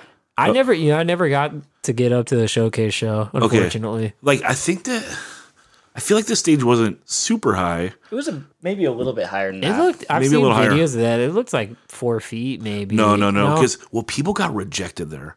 That was like w- when I first when I first like that was like a thing, dude. When I started going to shows there, I was like, I don't ever want to be that guy because you'd see like in those packed shows when there was like 500 people there, people would go to like stage dive and shit, and the front row would like block them. really. And it's like if you couldn't get through, like yeah, these motherfuckers would like get stuck on stage oh, and like okay, and be okay. trying to you meant, dive. like rejected, like like out of the venue. No, no, no. like they're trying to dive. They're getting rejected by like the first two rows because they can't dive past them. Yeah, But it could- wasn't you like- get tall enough over the people. Yeah, but it Oh, wasn't like yeah. a, but it wasn't like a low stage. It must have been two and a half, three feet. No, that makes sense because there's you- like a Hatebreed set from that Uh-huh. f- from like Satisfaction era, Uh-huh. and it's like dudes cannot get off of there. Like, Yeah. it's wild. Yeah, that was a thing. and I'd be so scared. So like anytime I went there and like was gonna stage dive, like fucking went for it. You know, like it, it kind of created my whole stage dive style, which is more like a bowling ball. Like, yeah, I'm gonna take out like the front dude. it's also usually I try to clear the front dude and then grab the second neck.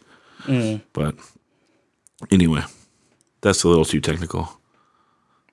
Moving on, Danny. Uh, I'm gonna keep it that that inland California, and we're gonna hit CYC in Fresno. I got that on my list too. It's a solid spot. I've only It- it played hap- Fresno once in my life, and I can't remember where it was. I yeah, I played CYC a few times, and we played this like info shop that was like literally around the corner from CYC.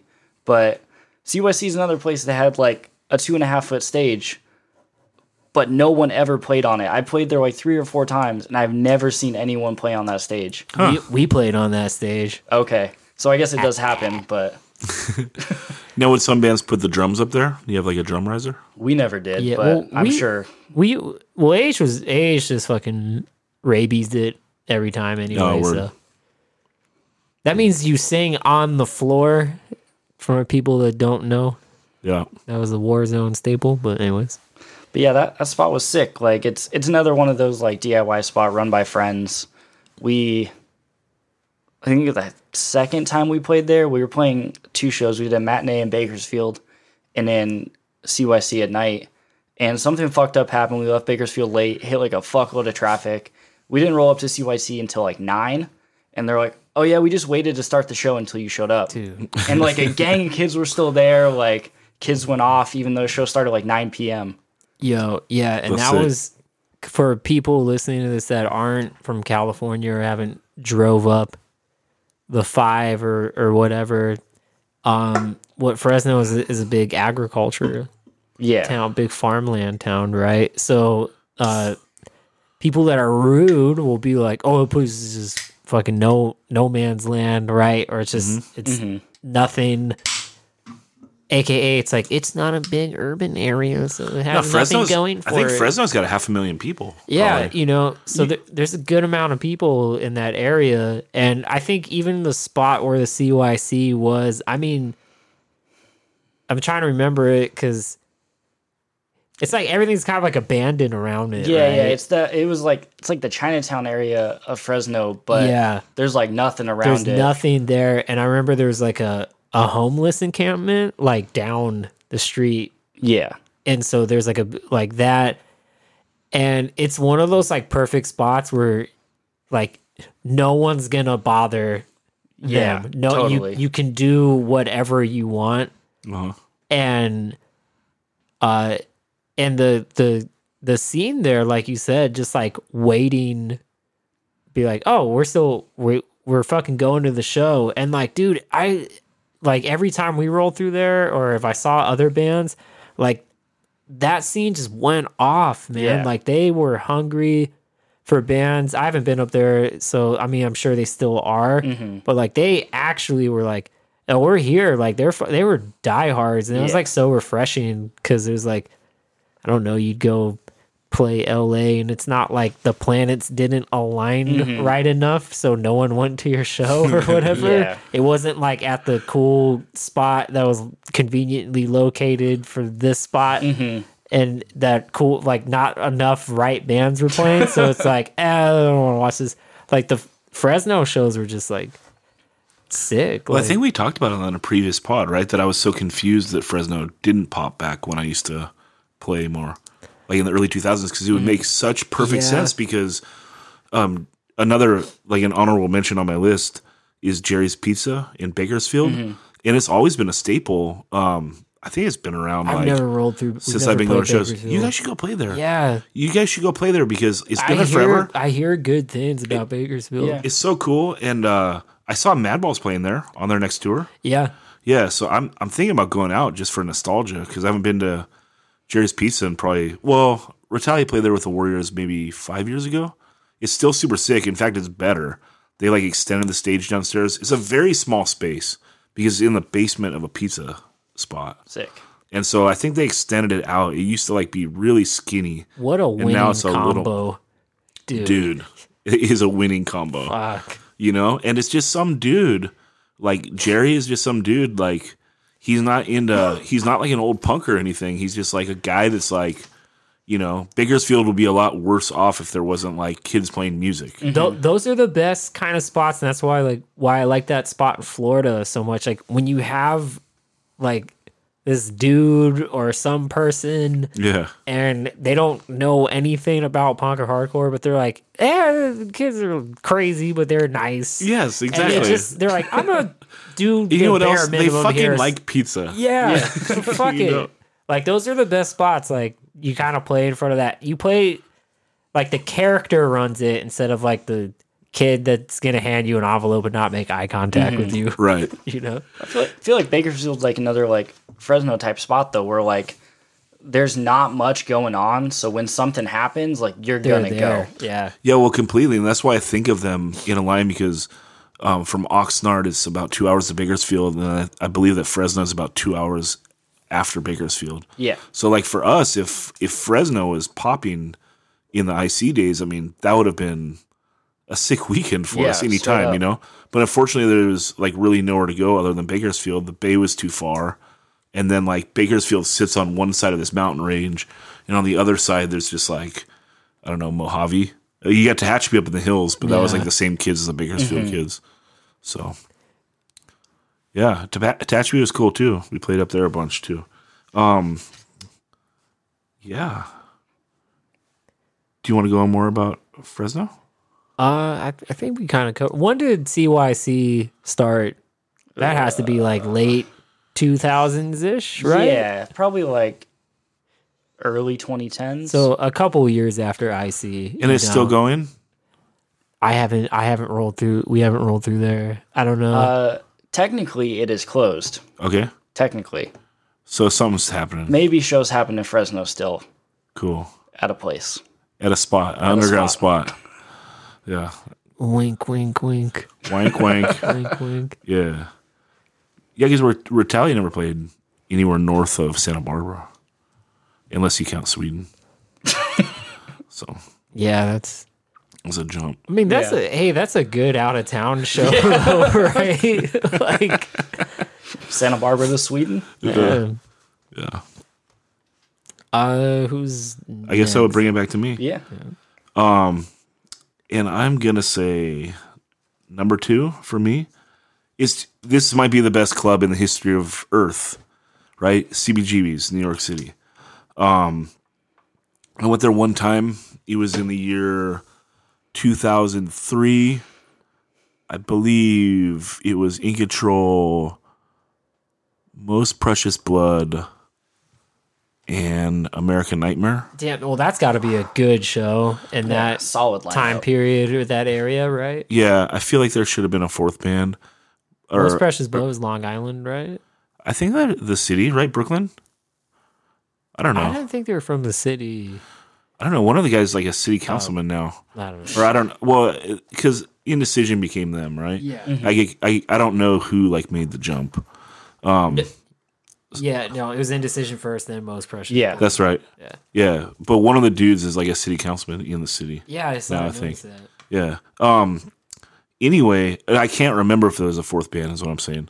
Not that there should have been a fourth band, but uh, dude, the fucking place was like everything you imagine. You know, like inside it was, it was just as grimy as you think it would be. But then like the sound was fucking ridiculous. It might have been the best sounding place I've ever been in. I've always heard, Yeah. and I mean, you can watch from a video too. Like Oh, yeah. even old videos from like early '80s, like that sounds cutting through. it was so rad. It's uh, you know, one of my favorite memories. Um, of course, getting to play there before it shut down, and uh, but then also like one of my biggest regrets I've talked about on here before is just that we didn't have the money to like pay for the soundboard recording. Fuck yeah. because like I think it was because we were spoiled by this other club I'll talk about called the Living Room in uh, Goleta because they would just you give them a tape they record it for you. yeah. I'm sure CBGB's the dude dialed it in a little more and made it sound good and shit instead of it's just like here's the soundboard. But uh yeah, it was just like 75 bucks or whatever it was at the time was like too much, which sounds fucking ridiculous now.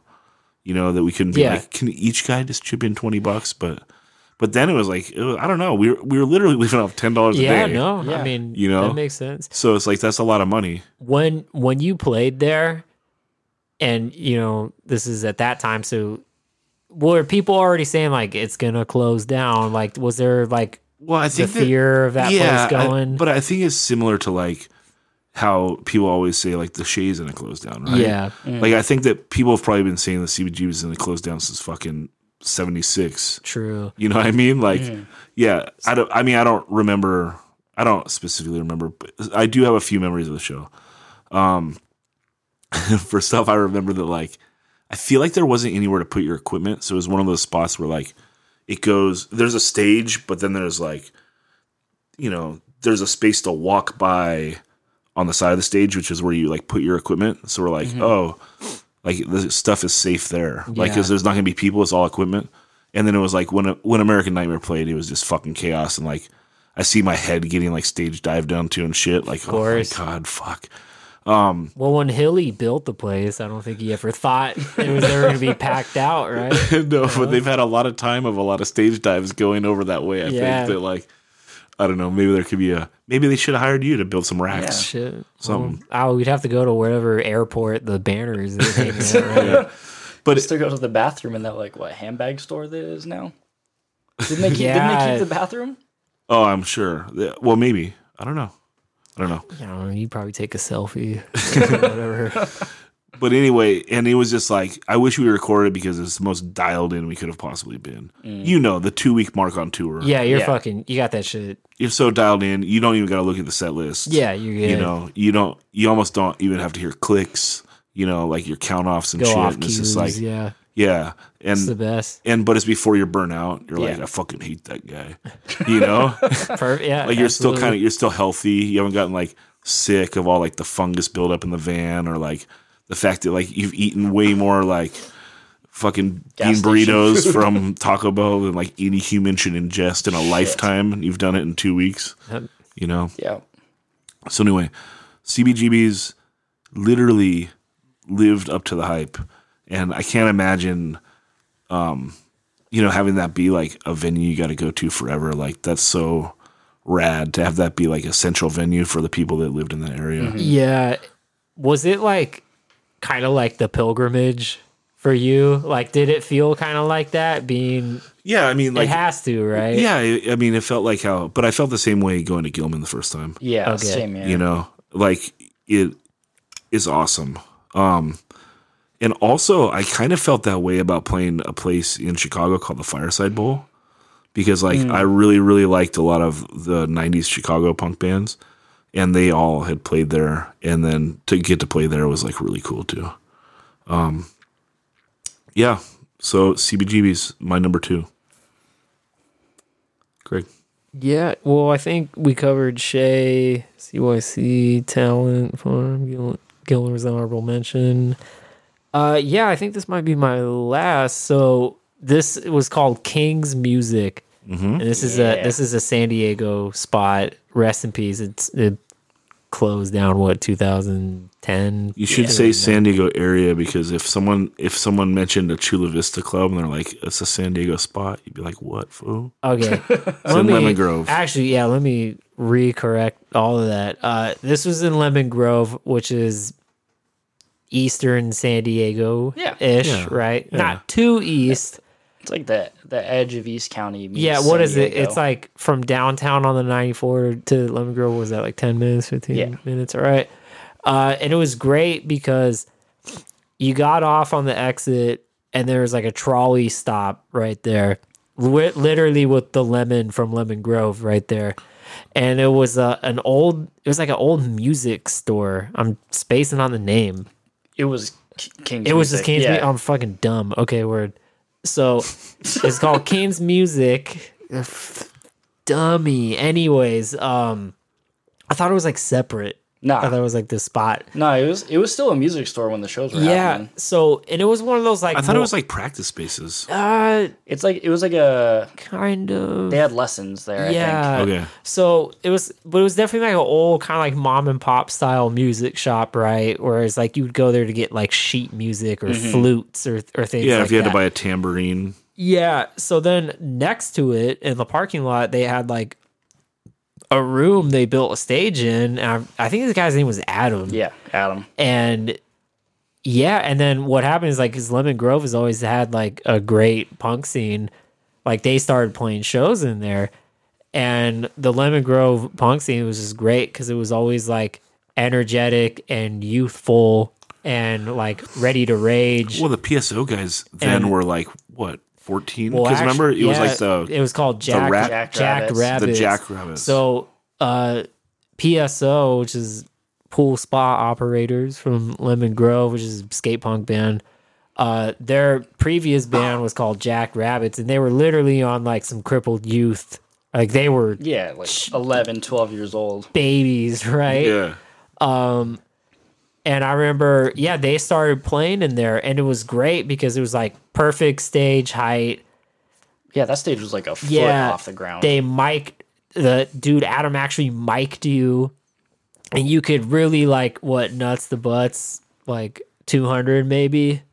Yeah, Yeah. if, if they really if they- if, if they fire packed. marshaled it, they'd say it's like eighty five. Yeah, if so that, I would Yeah. say like 50. you are you already know the vibe, and it was great because like that area by the trolley stop in Lemon Grove is like a little rugged, so it's it's got a good amount of characters. Yeah. there's a trailer park right next to the spot.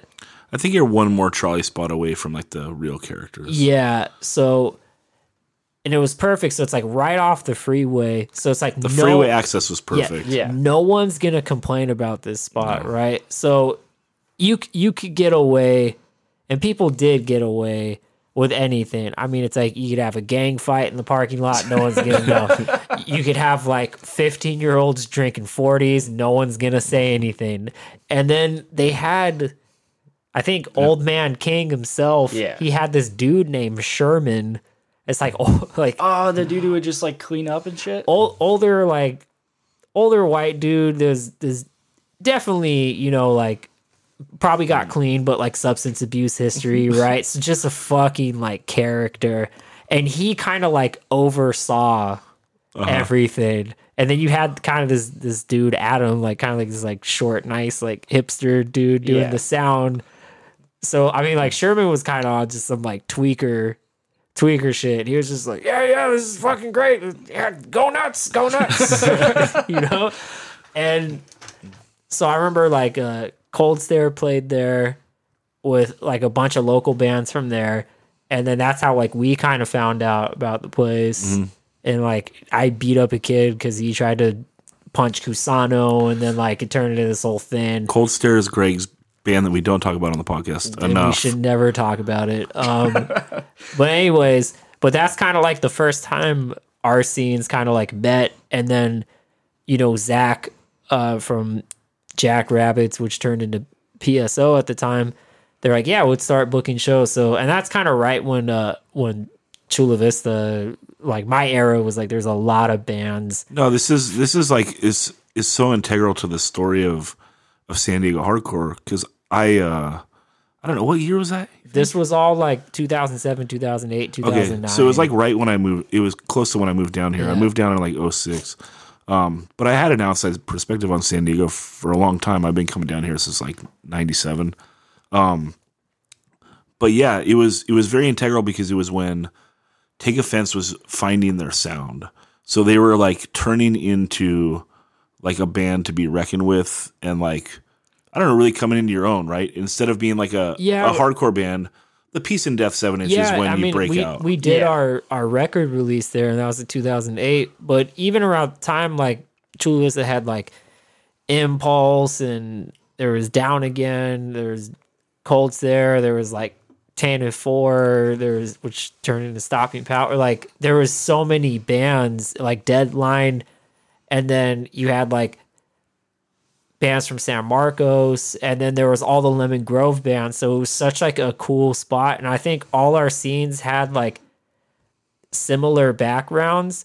And like, well, the Lemon Grove kids were like still way more punk, Yeah. but they it's like that was where they're like well we're kind of gravitating towards like hardcore more so you still had that like free for all fucking energy Yeah. so those shows were just like crazy and it was Yeah. it was one of those like perfect vibes of just it's in an area where like i said you could get away with anything Yep. and for some reason though it's it works out you know like because you have this old tweaker dude who's probably seen everything so some for some reason he knows how to keep the peace amongst everything and like Yeah.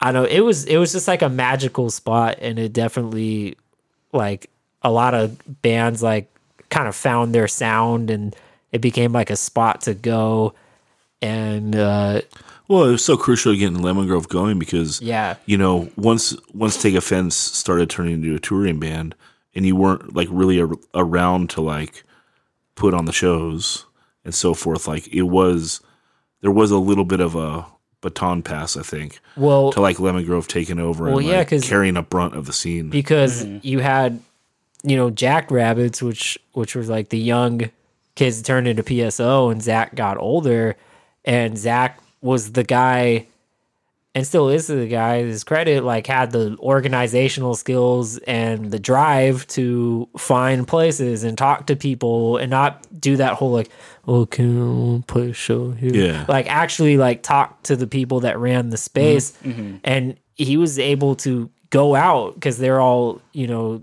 skateboarders so they would be at the parks be like hey do you like what do you like come to this show exactly. come to this show so they always had kids coming and rolling out to these things which is like so integral to keep Yeah. uh you know all that going Yeah. and that venue was just like perfect because it was it was straight up like like a CBGB's kind of just like wild ass venue. I mean, like you Retaliate played there, right? yeah, we played the the Peace and Death. Okay, record. yeah, Retaliate. That was when someone heckled me and called me an Irish cholo. A, cla- a classic one, which still gets used, but it's kind of old now. Well, that's But old, it's that's an old joke. It was over ten years old. It's now, right? classic. It got me, dude. Yeah, I was was fucking good. LOL. Was that Goose? If it wasn't Goose, it was Vince. Yeah. You know. so Fuck. Uh, yeah. So just one of those. It's just uh, it just a star that it was burning bright. Well, of course it was gonna go out, you know, because the whole place actually got demolished, and now it's a bunch of condos. Some like bougie ass condos. yeah, of now. course. So yeah, there's still a Harbor Freight right there though. Yeah. So I- shout I- out to at Harbor Frank on uh, Instagram. Yo, and I remember one of the craziest, like, kind of like before our, our scenes kind of merged or camps kind of merged, like, there was a, a scuffle between some, like, Chula guys and some, like, San Marcos dudes, right? uh-huh. I won't name names or anything, but now everyone's, like, cool and friends, right? Yeah. But just their dude butted head with our dude, and, you know, it, it broke out into this, like, big melee and in the middle of like the parking lot is this huge ass fight and that dude sherman just like goes and fucking drives his van like into the middle middle of the fight. middle of the fight breaks out and he just goes go, like opens the van he's just like y'all gotta stop like, and everyone's just like oh what the fuck like, Yeah. so it's just hundred like percent something he would have. yeah done, it was for just like the right amount of like craziness you know it was cool And then you hired Randy to be in Take Offense. yeah No. Yeah. Sick. All right, Danny, you got a. How many more do you have? Uh, I don't know, like one and a half, because I only went to one of these places once. But Okay. It was sick. Cool. Um, so moving up to to Pomona, where I lived for a, a good chunk of time. Um, Aladdin Junior, sick ass spot. It's a Is it still called food Aladdin's? restaurant. Nah, it is. Uh, fuck, uh, PBW, like pizza, beer, and wings. Oh, Is oh what it's transitioned to, but Not a bad combo. No. Yeah, Aladdin Jr. was a, a Mediterranean food restaurant, and they had this side room that they so graciously let I played there. Nate, myself, and like a couple other people book shows at for years. That place was awesome. Yeah, it was great. I think we played there with nails. Yeah, that sounds right. Okay. Well, that's such a that's such a great spot because you have the wall barrier and they sell food. So it's like you can have the all ages show and then people can get beer or Yep. drink, which yeah, is like, like, it's like Jerry's Pizza, but the room is adjacent instead of Yeah. underneath. yeah. So that is such like a huge winning combo because that discourages so many people from like, well, I want to I want to have a beer. I'm not going to be like up front Yeah. Mm-hmm. you know i just want to post in the back which like that's always that's cool Mm-hmm. you know so if you can cater to both like, Any- that's perfect Anyone that pays at the door is cool. this is The true the real heroes of the scene Are are the the people, that that show up and fucking pay at the door. yeah. Mm-hmm. You know, Yeah, unspoken. They don't get enough love. Huh? fuck no It's like everyone's like, yeah, participate, do a zine. It's like, Nah, no, you to- should come do a a show Nah, too. dude. Just go to shows. pay the fucking eight dollars yeah, or and ten dollars and when when someone in your like crew bitches about it, then like say eight dollars is really reasonable. In fact, they should charge ten, so some guy doesn't have to go to the bank and get a stack of ones. actually Yeah. actually i think at, at this point there needs to be and we've run into this now because everyone's like do you have venmo do you have uh, cash app do you have all these apps like Mm. you should just fucking if you're at the door just be like yeah here like send me this cash app or like a card What, and then you can what just gets hard with that though is paying bands at the end of the night because people don't want they want cash. True. Like, you don't want to get yeah, but you just got to have a, a fund. yeah Yeah. So- Well, it kind of worked. Honestly, it kind of worked out for us on our last tour because I got Venmoed like guarantee shit, and then hmm. I just Venmoed it to the rest of the band, and they didn't. They don't, everyone's like, "Yeah, it's fine." Hmm. So it's probably different case to case basis. Obviously, yeah, totally. But, you know, I think it should be an option because there's people who just. I don't know. I mean, dude, think if you're like a younger kid too. Like, why do you want fucking cash? You know, like you're just Yeah, have we even have we even moved on like from cards? getting. I mean, You just Venmo everything. I mean, now? everyone. can, yeah. so many people are doing that, so it's not like a bad idea, maybe. But it's, The a, world it's is a left- direction to move. Yeah. but you still got some kinks to figure out first for sure. the what- world has left me behind, dude. Like literally, like all the technology I ever needed was an iPod that held like eighty gigs. Like, content. like Yeah. that was like the fucking future is perfect for me. that still is a fucking remarkable gadget, Dude, Think about it. What, but what? Like, I didn't need anything more. Like when the iPod came out, and there was like only twenty gigs. like, Um, look, look is there at a this. sound? Like, no, I'm like, look at all your fucking records and racks of records. You think you just all that in a little thing. I know. That's why I appreciated it so much. Thank you, Steve Jobs. a fucking lemon an iPod. Yeah, dude, I got a sick collection. That's- what was for Aladdin's? Um, well, because it sw- did it switch differently when each food place came in, or was it always like the same uh, landlord or like property management thing that you had to go through? For shows, we just went through whoever was like running the place. Okay. So I never booked when it was PBW because I had moved back to San Diego by then. But when it was Aladdin, like there was one dude who I'd work through. yeah. Well, that's got to be a no brainer for them. They're like, yeah, sure, I'll sell how much extra to Yeah. people Yeah. that probably wouldn't be here. But that's such a like popping area though in Little Pomona. Like, It it was it is especially now, but like when we like we're starting to do shows there, like Pomona wasn't as like re- revitalized or gentrified as it is now for sure. But that place has always had like. That's the area you think of Pomona for going to shows. No, if you've ever been totally. there, because the glass house is right there. Yeah, it's the other end And of then- the block. Oh yeah, how crazy is that? And then Like, right even- down the corner, It's right there. And then I also saw like some band. It was like Life's Halt and The Oath. They played like across the street somewhere. Oh, It's, like, yesteryears. maybe. Because there was there was the Tiki Room, there was Yesteryears, and London Calling. Okay. They were all like across the street in that area. What's what was Because there was that pit that's across from Aladdin, and that used to be a building that had venues and shit. last time we played with? Oh my god, you're right. Yeah. What was the spot Gon- that Gonzo would would Gonzo would do most of the stuff at? Well, he had a shop, London Calling. I think they did shows, Okay. and then I think it was the Tiki Room. Was that the Tiki Room? Was more like a sports? Was that It, more wa- like sports it was bar never type? it was never there when I No, okay. was I was in the area. well, shout out to Gonzo. They turned Shout that place out, into yeah. a pit. books. Yeah, it's a fucking pit that they were gonna But it, is it is It's- is it skate pits? what? No, it's just dirt. and fucking Literal pit. dirt, trash, and fucking rubble. But yeah, shout out Gonzo. Yeah, uh, I mean, he always books a, a heavy present. Very his. That is his area. Yeah, That's Pomona is totally his. area. Yeah. Well, and you mentioned Nate. He's been doing shows forever now, Yeah. right? So Well, Nate Nate's probably in a private jet with some like Russian DJ. that rules. That's Fucking cool. Mile High Well- party. Yeah, and- well- well him. deserved. Yeah, Yeah. absolutely.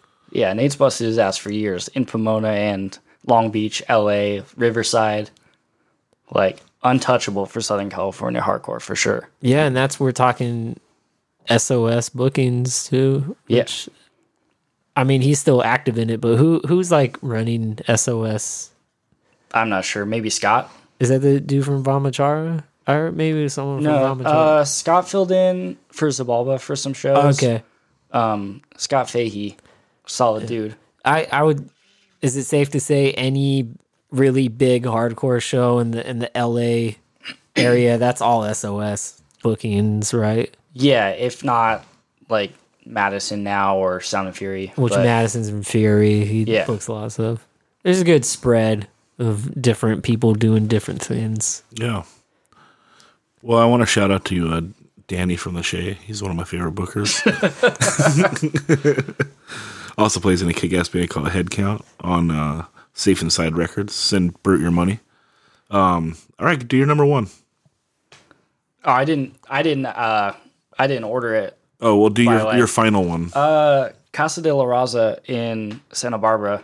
all right. Oh man, yeah, I remember that. I think I, I only went to see one show there. It was like Vaccine, Punch, and some other bands I don't remember, but it was fucking sick. It was. It basically felt like you were playing in a living room, but it was like a community center, right? Yeah, Yeah, but there was a stage Oh, was there- there? when I when I played there, and yeah, I think I think that's where the show was. okay. No, well, they might have had. I think there might be a couple rooms there. Oh yeah, yeah. yeah. Um, yeah, because it was kind of a weird setup, and actually, that place goes back to like the '80s. yeah, Ramones played there and shit. the Ramones played there.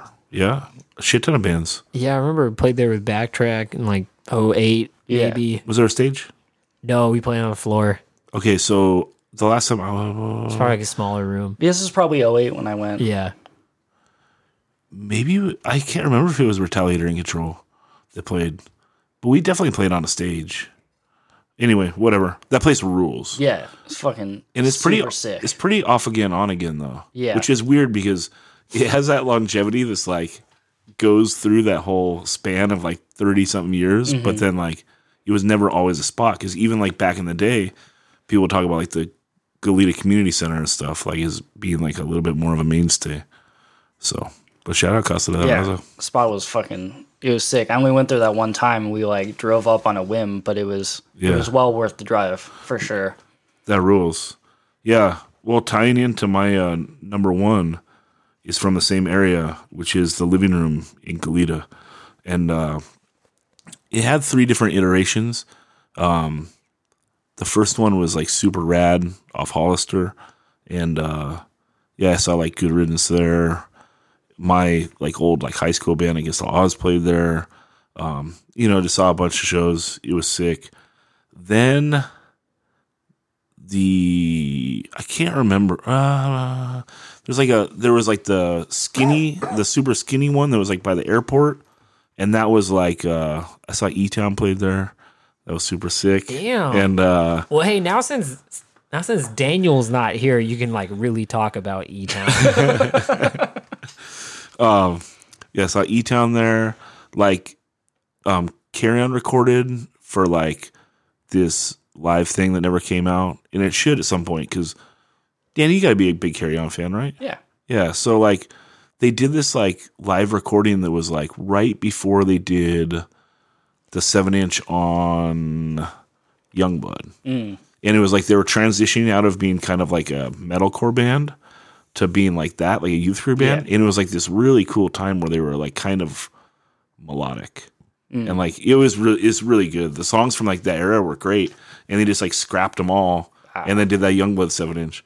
But there's a live recording from there where like super sick. Anyway, then the third one was great. Saw like a million bands come through there from like I don't know, like Ignite, Ensign, all the Fat Records bands, all the Epitaph bands. Dillinger Four. Like we uh again, like I was saying for the CBGB shit, like um you used to be able to just give John Lyons the sound man like a tape and he'd just like record it for you. So like my favorite band was this band called Dillinger Four from Minneapolis and they played there and I gave him the tape. I was like, yo, I want their like live recording, you know? So he did it for me. And it was so funny when we listened back to it, like them like you know, kind of like talking to each other and shit. Because we were heckling them because we wanted to hear the song off like they do, their first LP is like actually just like all their seven inches put together and shit. And they have this song on it. It was my favorite song of the time, and it starts with a bass going dun dun dun dun dun dun dun dun dun dun dun. But they're like one of those bands that has like, you know, all the song titles they don't make sense. It's like, oh, I shit in the bathtub, or Oh, like, yeah. like you know that kind of shit. And so like we don't know the song titles, but we wanted to hear that song. So like there was like ten of us up front, like the whole fucking set going dun dun dun dun dun dun. And finally they're like, okay, fuck it, we'll play it. And they couldn't even like remember it like that Oh. good. So, but they still tried because they were getting heckled. Like they had to play it. They had to give you a taste. Yeah, and so like even like I think he can remember like where it was, and like so was singing that part, and then like the singer's coming in, and it, it might have just been that like he grew, like he didn't have as naturally high of a voice anymore, like Mm. he was in on the wrong key, literally, Oh. you know. And like, cause he's singing the second verse, and you just hear him like when we were listening to the tape later, he just stopped singing. He goes, "This fucking hurts." we heard that. We were like listening to Ryan's Garage, is fucking on the floor, dude, pulling a an old B track that you haven't even done since you recorded it. Yeah. I mean, dude, props for them to even fucking Trying. entertain the idea of doing that for you. It's why they're like they have like the name, you know, like they're they're a band that people like Yeah. ride for now, Yeah. you know. And then like you know they played and there was probably only I don't know seventy five people there to see Dillinger Four and Leatherface, and like now those are bands that like people fucking kill to see. But and I saw D four about a year ago. They're still fucking amazing. I love them. So the living room, number one. Um, and shout out to John Lyons, trying to get him on the pod. Um, nothing but love for him, and uh, want to get him on so I can get the whole history of the living room. And uh, that's that. I got a ton of honorable mentions, Yeah, I got like Ojai Women's Club. Very hard to not have it in there. That was fucking insane.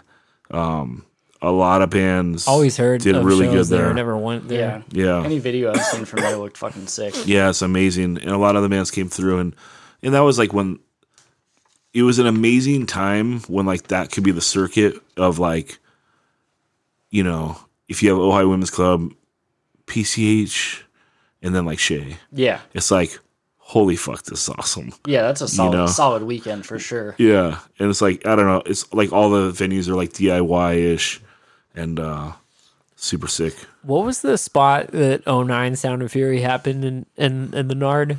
The Uh, big roller rink. Yeah, Skate Palace. Yeah, which I mean, that's got to be.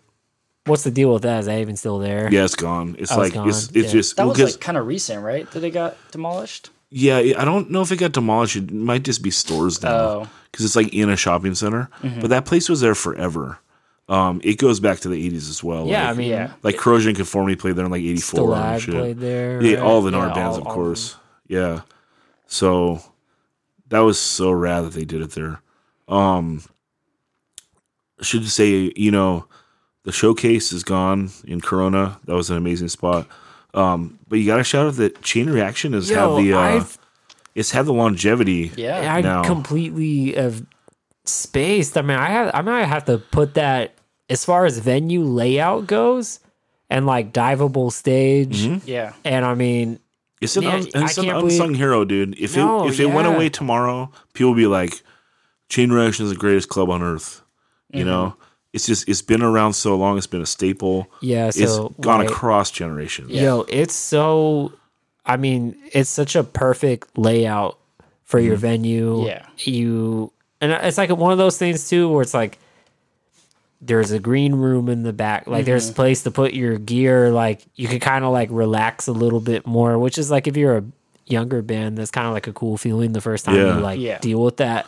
You just get a little bit like. I think all that stuff got added after I played there. yeah, I mm. mean, it just gives you that just a just a splash, a little A taste. professionalism, Yeah, you yeah. know, right? But not too Yeah. much where you're you think you're like all amazing or whatever. Another yeah, spot where sound sound was great. Dude, sound's always been great.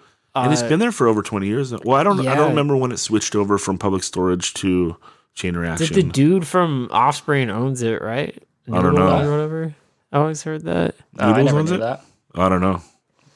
I don't know, but yeah, and I've seen like, man, I've seen some just amazing shows there. I mean, I think one of the, the one of the best shows I ever saw there was the last Internal Affairs show. Oh, that was a great show. Dude, it was la- it was talk. It was stacked. Um, even Pressure opened. Alpha and Omega played second. Violation played third, and then uh, Terror came on, and they were short. Uh, Jor- Jordan wasn't in there, so they were like, "Fuck it, let's just play lowest of the low all the way through." That was just their set, which was insane. I chipped the top part of my pelvis. I thought I was fucking paralyzed. uh, and then I watched Internal Affairs. I was bummed because I couldn't do anything. I was like. I actually thought, like, because I I stage dived and I went actually in between two people and went straight to the floor. My legs were kind of scissored, mm-hmm. and then my friend actually fucking drove up. This kid named Francis. Francis came directly and landed right on my hip, and it kind of sandwiched it. Jesus. And I straight up thought I was paralyzed. Like huge moment of fear. Mm-hmm. Picked myself up, I'm like not paralyzed, and I thought like I immediately thought I had to shit my pants. Mm-hmm. So, I, so I thought maybe my tailbone's broken because I heard if you break your tailbone, it feels like you gotta shit yourself. And I was like, that's not the case. And I like walked out of there. So that was like one of my worst injuries, I guess. Yeah. And then, but then I remember watching like internal affairs from the set, and I was like, man, Corey's going so fucking hard right now. Yeah, testament to how good live they were. I mean, how many bands could play After Terror when they just do Lowest of the Low? Fuck. Yo, and Uh, I keep saying this, but I want their straight edge needs an internal affairs right now. I think I think we do. Like internal affairs was so sick because like straight edge kids go off to it, put a good amount of the crowd was just like it was just like an ignorant time, right? But it was still real as fuck yeah. and I don't know, like just that type of I don't know. You, they just probably you don't they don't make Corey's anymore, you know, Yeah. like so. But I remember just like you know, it's like the rite of passage to sing along Internal Affairs and get punched Yeah. by him, you know, Well, he's one of a kind. Yeah. Shout out Corion. uh, and just I don't know. I, I, I wish there was a band like that, you know. Talk about like no fucking frills right there. So Yeah, but I mean, I think you're not gonna find that again I don't think so. because Corey's a wild man. No, and that was his vision. And That's like the edge band I I want where it's like the dudes are fucking crazy behind it, you know? yeah, we. I mean, we talked about on the when I had taught on the pod, and, and it's like literally. Internal Affairs was, if you think about Corey and you're like, let's put this into music, it's that, right? I mean, how many other like personality types could you do that to? Remember how we were And that would be perfect. before the pod? Like maybe Bob Marley, right? Like, oh, Bob Marley sounds exactly how he is, Mm. you know? And like, oh, Internal Affairs sounds exactly how Corey is, remember you know? remember before the pod started we were talking about like if you're straight edge and you're like buying beer for your friends. Uh-huh. But internal Affairs guy is like like, no, I'll go with you to get speed. I don't care. Yeah. like what? What he shorted you? All right, hold on. yeah.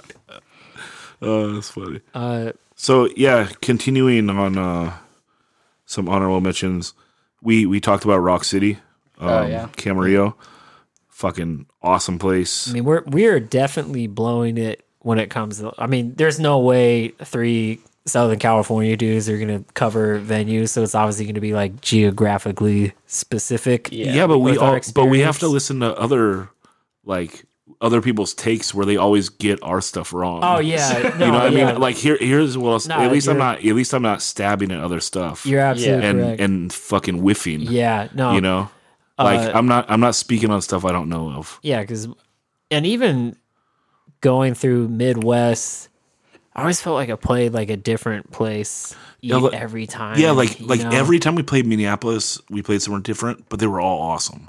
Anytime we played Quad Cities, we played somewhere different, all awesome. But Triple Rock in Minneapolis, another thing with Dillinger Four, that was their spot, and it was fucking perfect. Um, I mean, you could do an entire podcast on just like the complete bizarre fucking spots that you've played. Like, Oh, we, know, we should do that. You could do actually. We, yeah. then maybe we should do that next time. Let's do that. Um, I want to shout out to Texas real quick. Um, just we always like to play in Houston a lot, and so Fitz. Fitzgerald's was the shit. Playing upstairs or downstairs. Also, uh, Fat Cats was fucking sick. Did you ever play White Rabbit in San Antonio? We never played San Antonio. That was that was a that was a killer spot. we played because so we, we let me of course El Paso is way out there and also like what's the New Mexico town right there? You either play El Paso or you play um Albuquerque. no no no no no. There's a little town right over the border. Oh, I know what you're talking about. Um yes, you play one of those two. we we played like right on that border. Mm-hmm. We were supposed to play inside a spot, but a girl's quince was there, Oh. and they were like, "No, he double booked." But they were like, but they were they. This is how fucking down they were. They're like, "You guys can just play in the parking lot, though. We don't care." Oh, that's sick. So we Sick. we like kind of set up the vans Yeah. and just kind of made an area and set up in there. That's so yeah. yeah. Would that have made your top five list of crazy places you played? No, m- number one was a, is an actual gun range in like Serbia. Let's save it. Yeah, Yeah, this is a good pod. Yeah. let's do that one. Um, so yeah, those for Texas.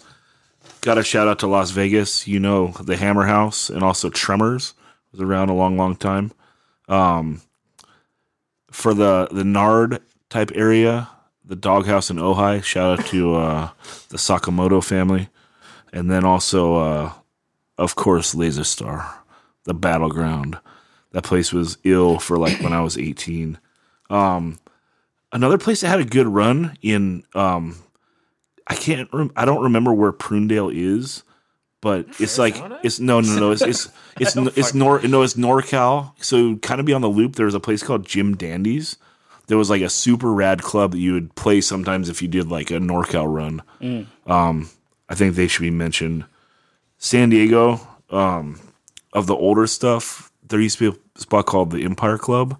That was fucking awesome. It was right there in North Park, um, kind of across the street from where Carl's Jr. is. Yeah, it's uh, it's like belching beaver. oh, now I or know that something now. Carl's Jr. Yeah, but it doesn't look like uh, No, it looks anything like it. totally. Yeah, like it, I don't like, and I feel like you you entered into the Empire Club from the other side too, like maybe from maybe it was through an alley. I can't remember.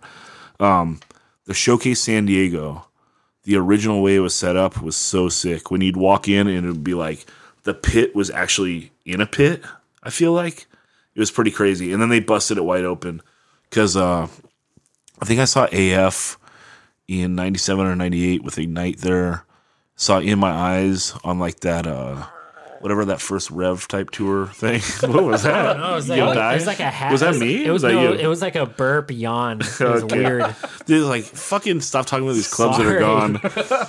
I'm glad that was like possibly recorded. Yeah, no, I know. I'm We'll like, why did I make that noise? It's like, how is Greg gonna do something cooler than the suicidal fucking laugh? Oh, you can just die on us. Um, yeah, and then they busted out like the that area to make it a bigger club, which obviously wasn't a good idea because then it got like out of business. People get Yeah. greedy. But saw Yeah, saw twenty five to life there when they were fucking awesome, and there was like literally I mean, they're still like- awesome, right? no. they, I mean, it, I don't. That was the tour off Strength Through Unity. They were still like super legit. If I remembered which button it was, I'd hit it. I think it's the blue one, dude. Uh, this No, one, No, no, the one on the right. this one. Wrong button. yes, we can't take a chance. on another one. But yeah, um, no, on on Strength Through Unity tour, they were fucking sick, and the drummer, like, there was like ten dudes like just watching the drummer, like this guy's fucking insane. Um, That's it's World Beat Center now, right? That's what it was. I do not think so because it was down. Okay, so it would be like if you got off. If I'm going the five south and I was going to get off at Old Town, Yeah. I'd go right, Oh, okay, and then it's yeah. in that industrial area over there. Gotcha. Oh, okay. yeah. Yeah, Um, 'cause I kn- that was a little. That was before my time of going to shows. I think World Beat Center is old also. Yeah, yeah, yeah. Yeah. Yeah, And I never went there. And I've always heard of like the random show getting Yeah. getting through there. Okay. So But- should we do a show there? Didn't the last time Misery play there, they like blew the power as they were starting? No. oh well. So what happened at that show was well, shout out to the Mizzo, but Hell yeah. Uh, they got on like because World Beat Center was doing like whatever you know current like rapper mumble rap kind of stuff. okay. Forget my boomerness calling it mumble rap, but um anyway, yeah, like misery like there was like a time period where all those rappers were like, let's throw like a band on or whatever, or like a hardcore band or a metal band or whatever. So misery got on there, dude, and it was so like it it was so brutal because like dude this place was packed out. And it's like that rap crowd that's like just goes off to anything Yeah. right? Like their kids were moshing to the dj playing system of a down. Like it was it was it was primed. It was locked and loaded right? That and rules. so misery gets up and i remember all being in the back and i'm like dude they're about to like fucking bring this place down Yeah. like it's going to be legendary yeah. and like the power on the place was so fucked up. Well, because dude, rap shows are just, I mean, it's the dude plays whenever they play. Like it's just fucking chaos, It's right? gonna blow up like when uh Korn played Soma before Sick of It All when Daniel and Daniel and Don were I- there. dude. yeah, this so this would, would be my moment of that, you know. And Yeah. Korn and misery is that's not much of a jump too. They're very similar. So as a joke. Anyway, um, so dude, the fucking Taylor's amp turns on, like you know, just that sick like Yeah. and then like they launch into it and the power just keeps fucking dying on them so they do it again it dies and it's like the crowd's just like just give it to us and like just the amps like the amp the power was just fucked up it was so fucking brutal to watch I That was like, hurts. dude talk about like the carrot dangling in your face like you're like hey you might play one of the craziest shows you'll ever play in your fucking hometown Yeah. the power sucks Um, Do you want to talk about the shitty San Diego clubs? yeah we can do that Um, Well, Canes from back when Canes was open. which was on the um It was in uh what beach Mission. Yeah, right there at Mission. It's is it is there. It's never- a restaurant now. It's it's like that yeah. main building Yeah. right there by the I never uh, went to Canes because well, first I couldn't go into Canes, and then nothing I would go want to watch played Canes. it had a bad reputation. Like, over uh, sorry, over my body wrote a song about it. I don't know. I don't know what the rep was of it, but it had a bad rep. But I saw Bad Religion there; it was fucking awesome. I saw Immortal Technique there; it was fucking awesome. I saw GZA there; it was awesome. Well, I feel like I never had a bad night there. For those type of shows, I think Yeah. those places it makes sense for like the venue with heavy security and a bar, like like that's the kind of shit you're gonna get. yeah, but you don't. I mean, don't, I don't. I guess I never understood the beef because you don't have to play there. Well, you don't want to. I'm sure. I'm sure they were probably just like letting in fucking woods or whatever, you know. They pay And the not, door. not caring. Did they complain about the door price? Hey, but does that like do you like remember how you said like shout out to the dudes paying at the door? Yeah. like does that apply to the woods? Don't bait me, David Diekman. Don't try to bait me. Um, what's your opinion on the Soma? Do you have one? So if you're a, you're a younger kid, you're gonna go to shows there. Obviously, Because it's all ages, because it's all ages, and there's a lot of big bands that are gonna play there. So if you're not really like in tuned with the like local politics of San Diego or whatever, you're just gonna be like, oh yeah, the venue was cool. Like the and sound it sounds is good, and like and, the sa- the side stage is cool. like I've cool. seen Terror play there a Yeah, handful of seen- times. It's always great. you've seen it's like yeah it's like everyone goes if you're younger like you're gonna go there obviously because Yeah, you're not gonna it's accessible. you don't it's yeah, not far from the trolley. accessible. And it's like it's one of those spots too where it's like you know, your parents are probably gonna be like cool dropping you off because it's not Because they like, just go to Black Angus and yeah which they tore it down. It's not there anymore. Oh, but no but it's like there's a target across the street. Like it's a little more like yeah i'll come back and pick my kid up kind of mm-hmm. deal. But then you start you know if you start playing in a band and you start playing shows and let's say you start like booking shows then you start like running into the problems of that venue which would be the owner len being just like if i i probably just like an old school like club owner scumbag from like Yeah. another before my time The era like- of just being ruthless. yeah, just being ruthless. So, uh, you know, personal experiences would be. I remember bringing it back to the King's music. Uh, when that spot closed down, the guy Adam went and took all his gear, and then there was a a restaurant called Porky Land, Barrio Logan, and they were like, and this was this was before what people would- I mean Logan's getting gentrified now, but this was where nothing was going on in that area. So Yeah. they they had this taco shop Porky Land. And we should honorable mention that too. That was a great spot for great shows. spot. So fucking and it was one of those spots just like loose with everything. Like they're like, yeah, hey, no, throw your show. Nah, yeah, you can sell beer here. I don't care. Like just one of those things, right? Because he gets his stage in there, and he he got a proper stage built in there, and a club like good sound in there. And he was like, yeah, I'm I'm gonna turn this into a thing type deal. And I remember we started uh, because there was like a church group that was doing things with their from Chula, and we were able to like kind of book shows through them in mm-hmm. there, and then we were able to just go directly like through Adam.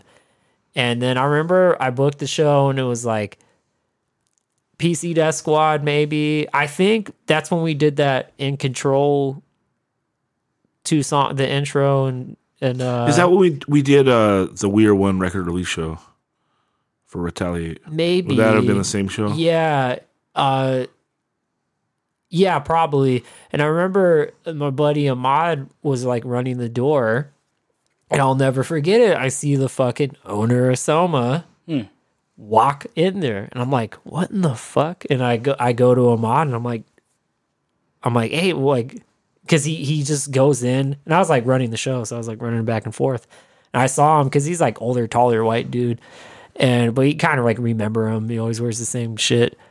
And I remember he like did a little walk and then he left. And I want to tell him, I was like, dude, did that dude pay? He's like, yeah, he just he just paid like eight bucks or whatever.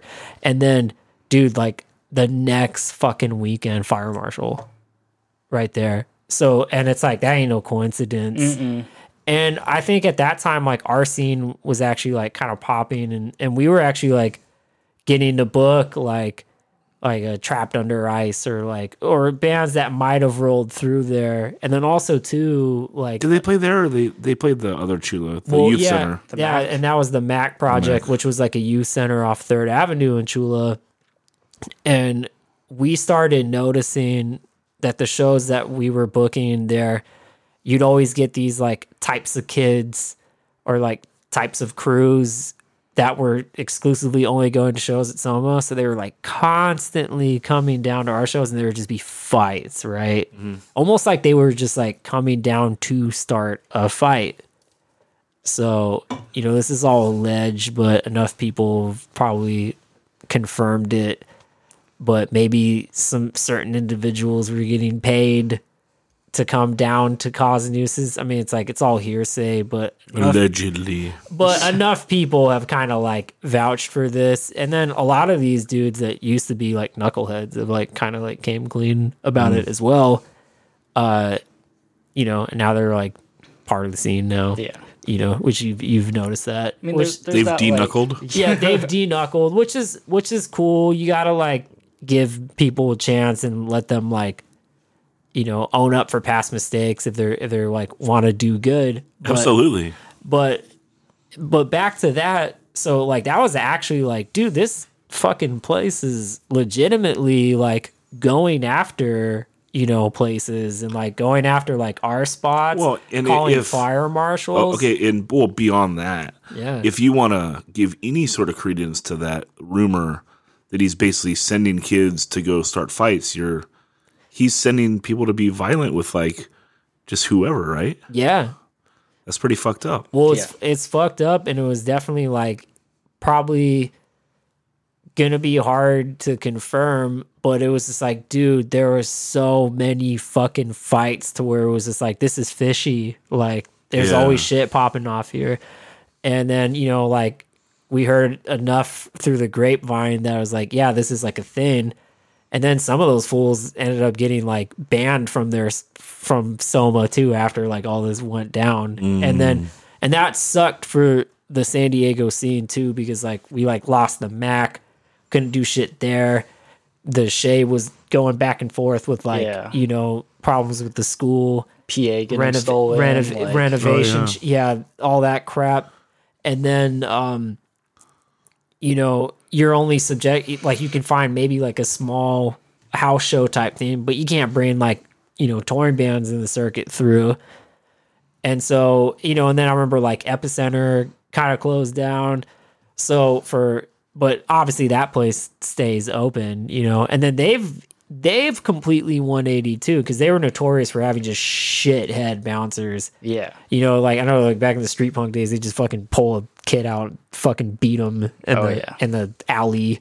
You know, like those just big Samoan fools, just like Mm-hmm. just wailing on people, just like dude, fucking grown adults, just like. Shout out Pika. Shout out Maury. But it was just like there was a couple of those bouncer dudes that were like notorious for just being like shit bags. You Yeah. know, like they were huge, dude. You know, and like they were like full blown like clocking like little ass kids, man. Yeah. It's fucked up. So it always had that reputation, but now like they've really tried to 180 it. It's Oh, like yeah, it's way sure. more friendly now and like but dude they, They were sell they sell beer now. they sell beer. and Really? it- yeah. yeah. Oh, then I was well. No, I mean, Yeah. like I was really bummed when the judge show got moved there. I was like, oh, it's gonna be sorry. Yeah. So it's still But now I've been better if you could have bought beer. it's kind So maybe we should say that was it just a shitty club because like the Black Angus, like it was like a negative cloud over it. As soon as the Black Angus got torn I, down, like I think what it is is that like Len's like out of the picture now. I Is feel he like. now? I, I, don't know. I mean, I'm sure he's like still in it to an extent, but like I feel like it's more younger people and like oh okay. 'Cause- they're. I mean, they're doing like mostly like weird hip hop shows. yeah, which makes sense because when he was running it, it was like it was this old school dirt bag. Yeah. It, Dirt it was pretty scummy for sure. Yeah. it was all the the first place I ever played it. in San Diego Which with my and- band called Voice of Defiance, And that's in- the at thi- the old spot. and I know it has a history here, Yeah. but Mm-hmm. then it's like enough, you know, old heads and old guard will tell me like, yeah, that place has always been like There's always been shady It's shit always been it. shifty. I know he's probably wanted to fucking shut the Che down for I like I've always heard rumors that Yeah. he would like call in noise complaints. On the probably. Che. That's the And one I like, always you heard. can't That- you can't hear shit. But when you that's- leave the well, Che that that area. and the fire marshal. But thing. that's the Yeah. thing. It's like I saw him No, the fire go marshal to thing is go to our show, our fucking eight dollar local hardcore show, pay, Do a loop. walk in, leave, and then the next weekend there was a fucking fire marshal came out. I remember that Adam dude was just like, dude, we got fucking zoned. I don't know what happened. yeah. So it's like, like that shit's confirmed. So then when you hear about like all the other why is all these fights breaking out all these other shows and it's like it's like yes dudes like like it's just a form of old school dirtbaggery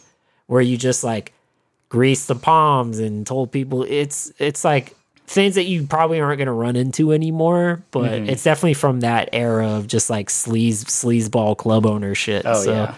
you know How about the jumping turtle in San Marcos? you're gonna have to get you're gonna get some uh, north county alum on that one That was a good easiest one. venue to sneak into, I will say though. I had never had any trouble I mean, into that I place. we played there two times and the show seemed cool. The shows were awesome. Did you play when it was Retaliate and Vendetta? Yeah, remember that, that, show ripped. Hey, remember that like uh there was like just this faded ass like old woman up in the front and Vaguely. Okay. There was something crazy happening. no because it was sure. like funny like she you let her like like fucking um I let her talk. you let her talk about something. she she talked about like her dead husband and Okay. just like bummed everybody out.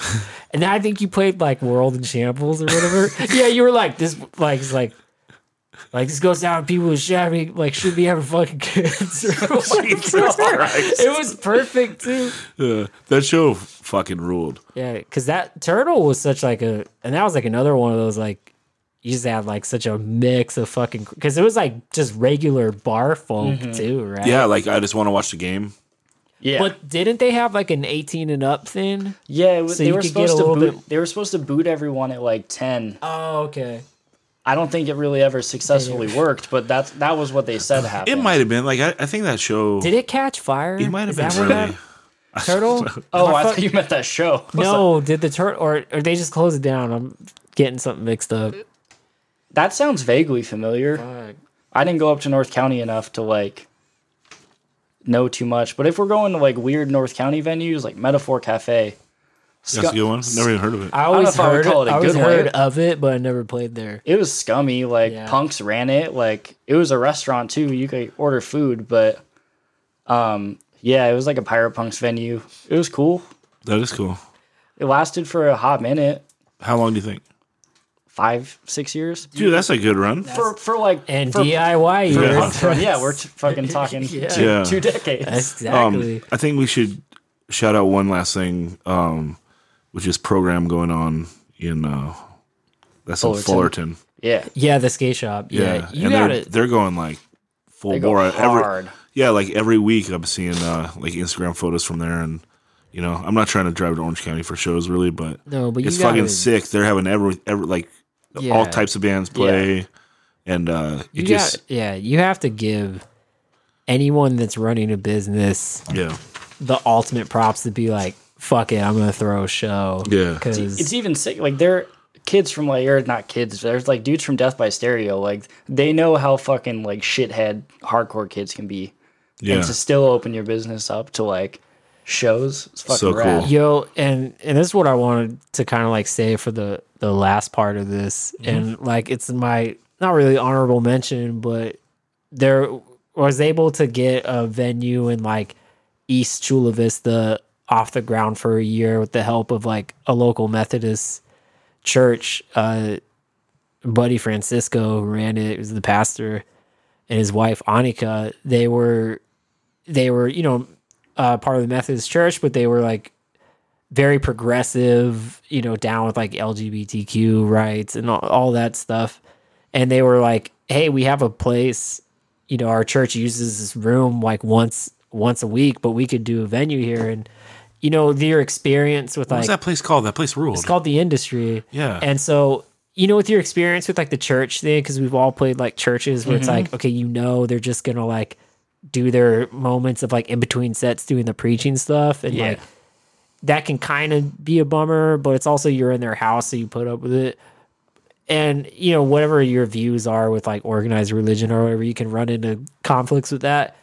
But they were like just really down for just do, like they just looked at it as like a community thing like mm-hmm. we need to make something for the community and that's why we both kind of like felt each other out and we established like a good bond and i was like all right so they got a bigger room and i was like we could do something here but it was one of those like location location location mm-hmm. aspects which this applies to everything that we've talked about where if you're in an area where and that's like east chula so it's like technically nicer newer developed chula Vista. It's too far east. Like the only Yeah. convenient way is like to use a toll road. yeah so that kind of fucks you up. And then also too the neighbors is like there's like a dance yoga rehearsal studio. Oh, so they can hear it, like, if the door and they're just gonna be bum- it's like you know 30 to 40 year old moms are gonna be bummed looking at like a bunch of dudes with shaved heads drinking a 40 in the back of a truck. They're gonna be like We're not to be bummed looking at them.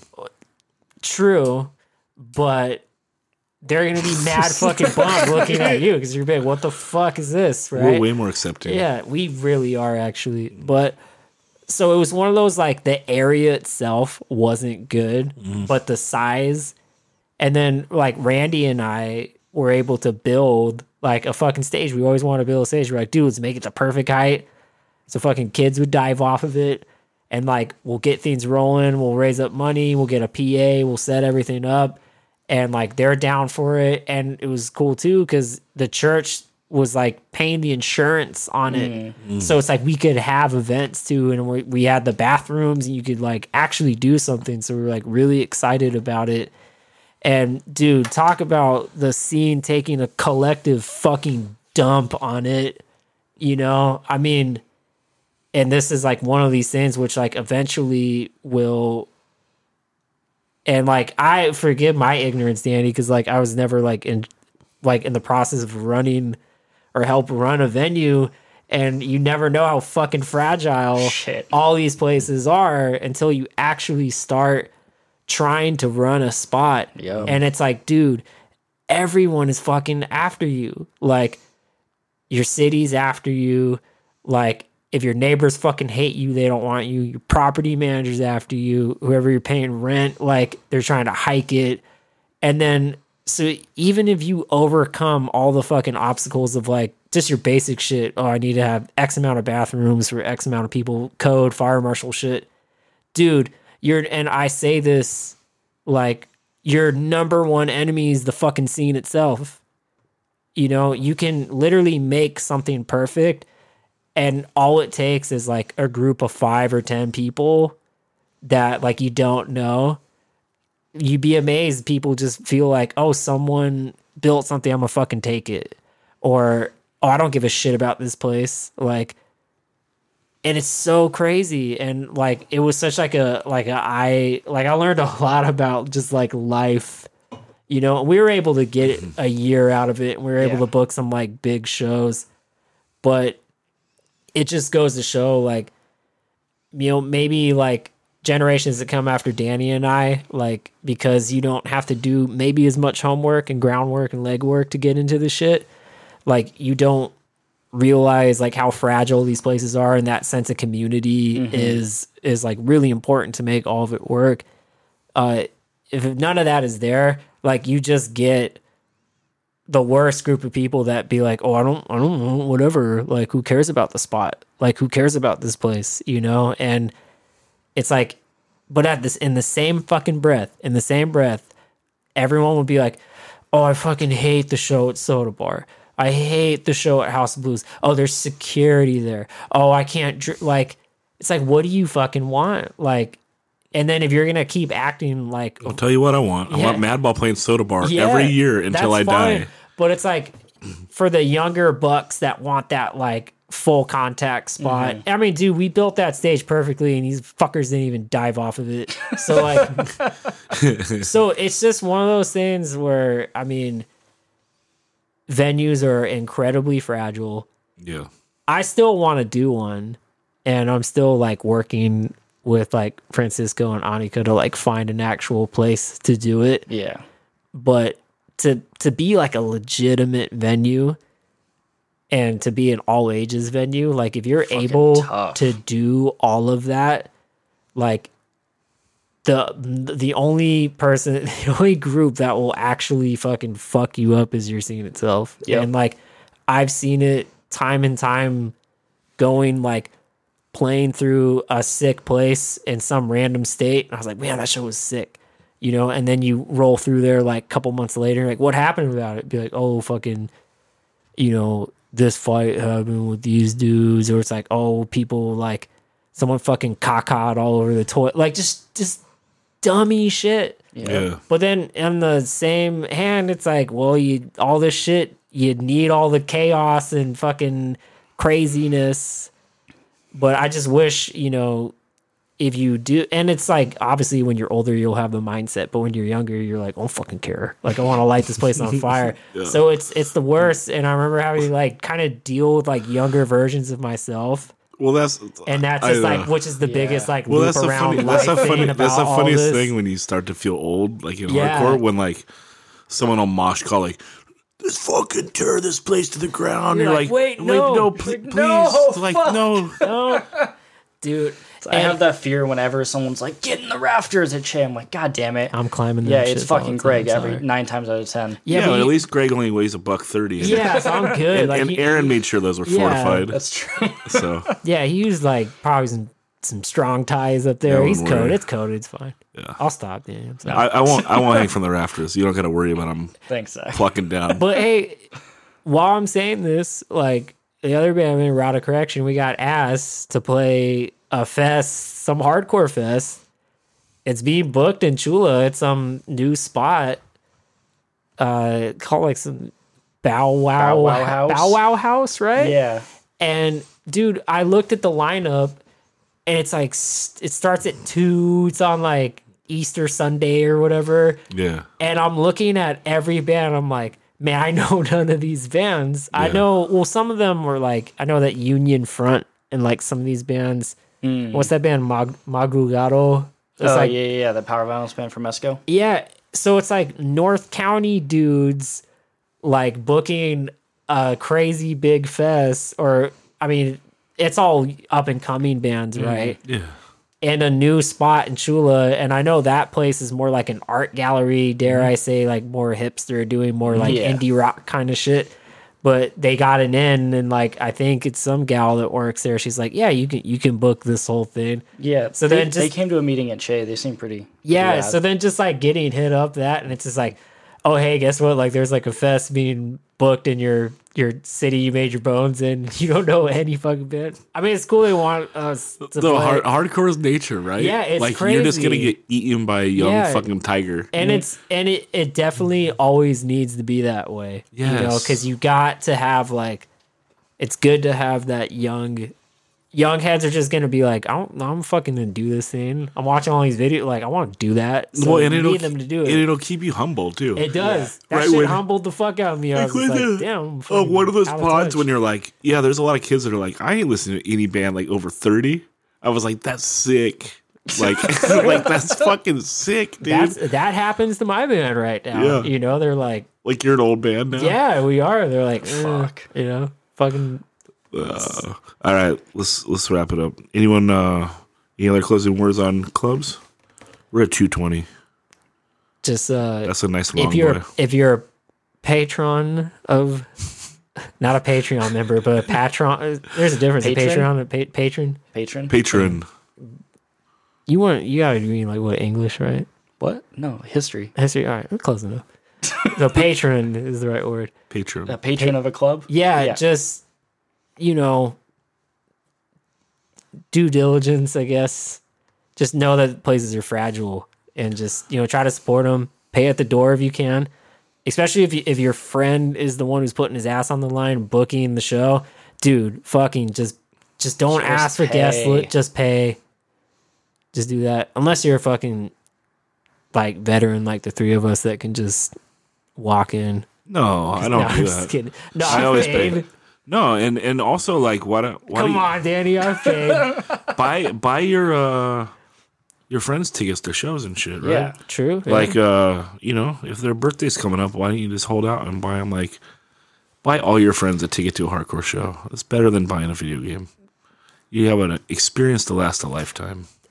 Danny, what's like the what's something you want to clarify misconceptions of the Che Cafe that you generally hear? Fuck. Uh, where, where do we even start with that? Uh, it's really not that hard to book a show at Che if you're from San Diego. You just need to come to a meeting and like actually know what you're wanting to do, not just be like, I want to book a show with this band. I have no idea of a date or price or any other information Yeah. because no one's gonna take your fucking show So do your homework. do your fucking homework come with a lineup come with a few dates in case they're taken uh and like we're not like elitist dickheads we're all just fucking socially awkward and we don't talk Well, the makeup of the way that the the Che's set up, it kind of like lends itself that you can't be a dickhead, right? Because Pretty someone much, comes yeah. in and they're equal to you, yeah which is actually like kind of it could kind of be a knock on it running running smooth. He's like, we're gonna drag him through the dirt a little bit, and then we're gonna let him off the hook. Hey, and last, all- last we gotta with- make we gotta make fun of this guy out of love, mm. right? hey, love you, David. La- last thing with Che though, like there there's a ton of people who like on like social media and be like, man, fuck the Che, they don't do this, they don't do that. Like there's not enough people working, and so like, well, yeah, no shit, because you're not out volunteering. If you're gonna complain that there's not enough people helping or things are Yeah. Why don't are they have someone? shitty, Why don't they have someone selling sodas? Well, you sell sodas, stupid. Yeah, fucking get behind the kitchen, sell them. They got Yeah. good soda now too. Yeah, Dude, those we're fuck- crunch wraps you guys make are Hell fucking yeah. delectable. See, get in there. Be the change you want to see. You know, that's all I gotta say. all right, we gonna wrap it up. I think we're Yeah. good. Just try to find that button. Ah, that's a good one though. Come on. All right, we'll end it on that. Oh, you got to do a suicidal for the fans. All right, I'm taking it out. Thank you, everyone. Appreciate you.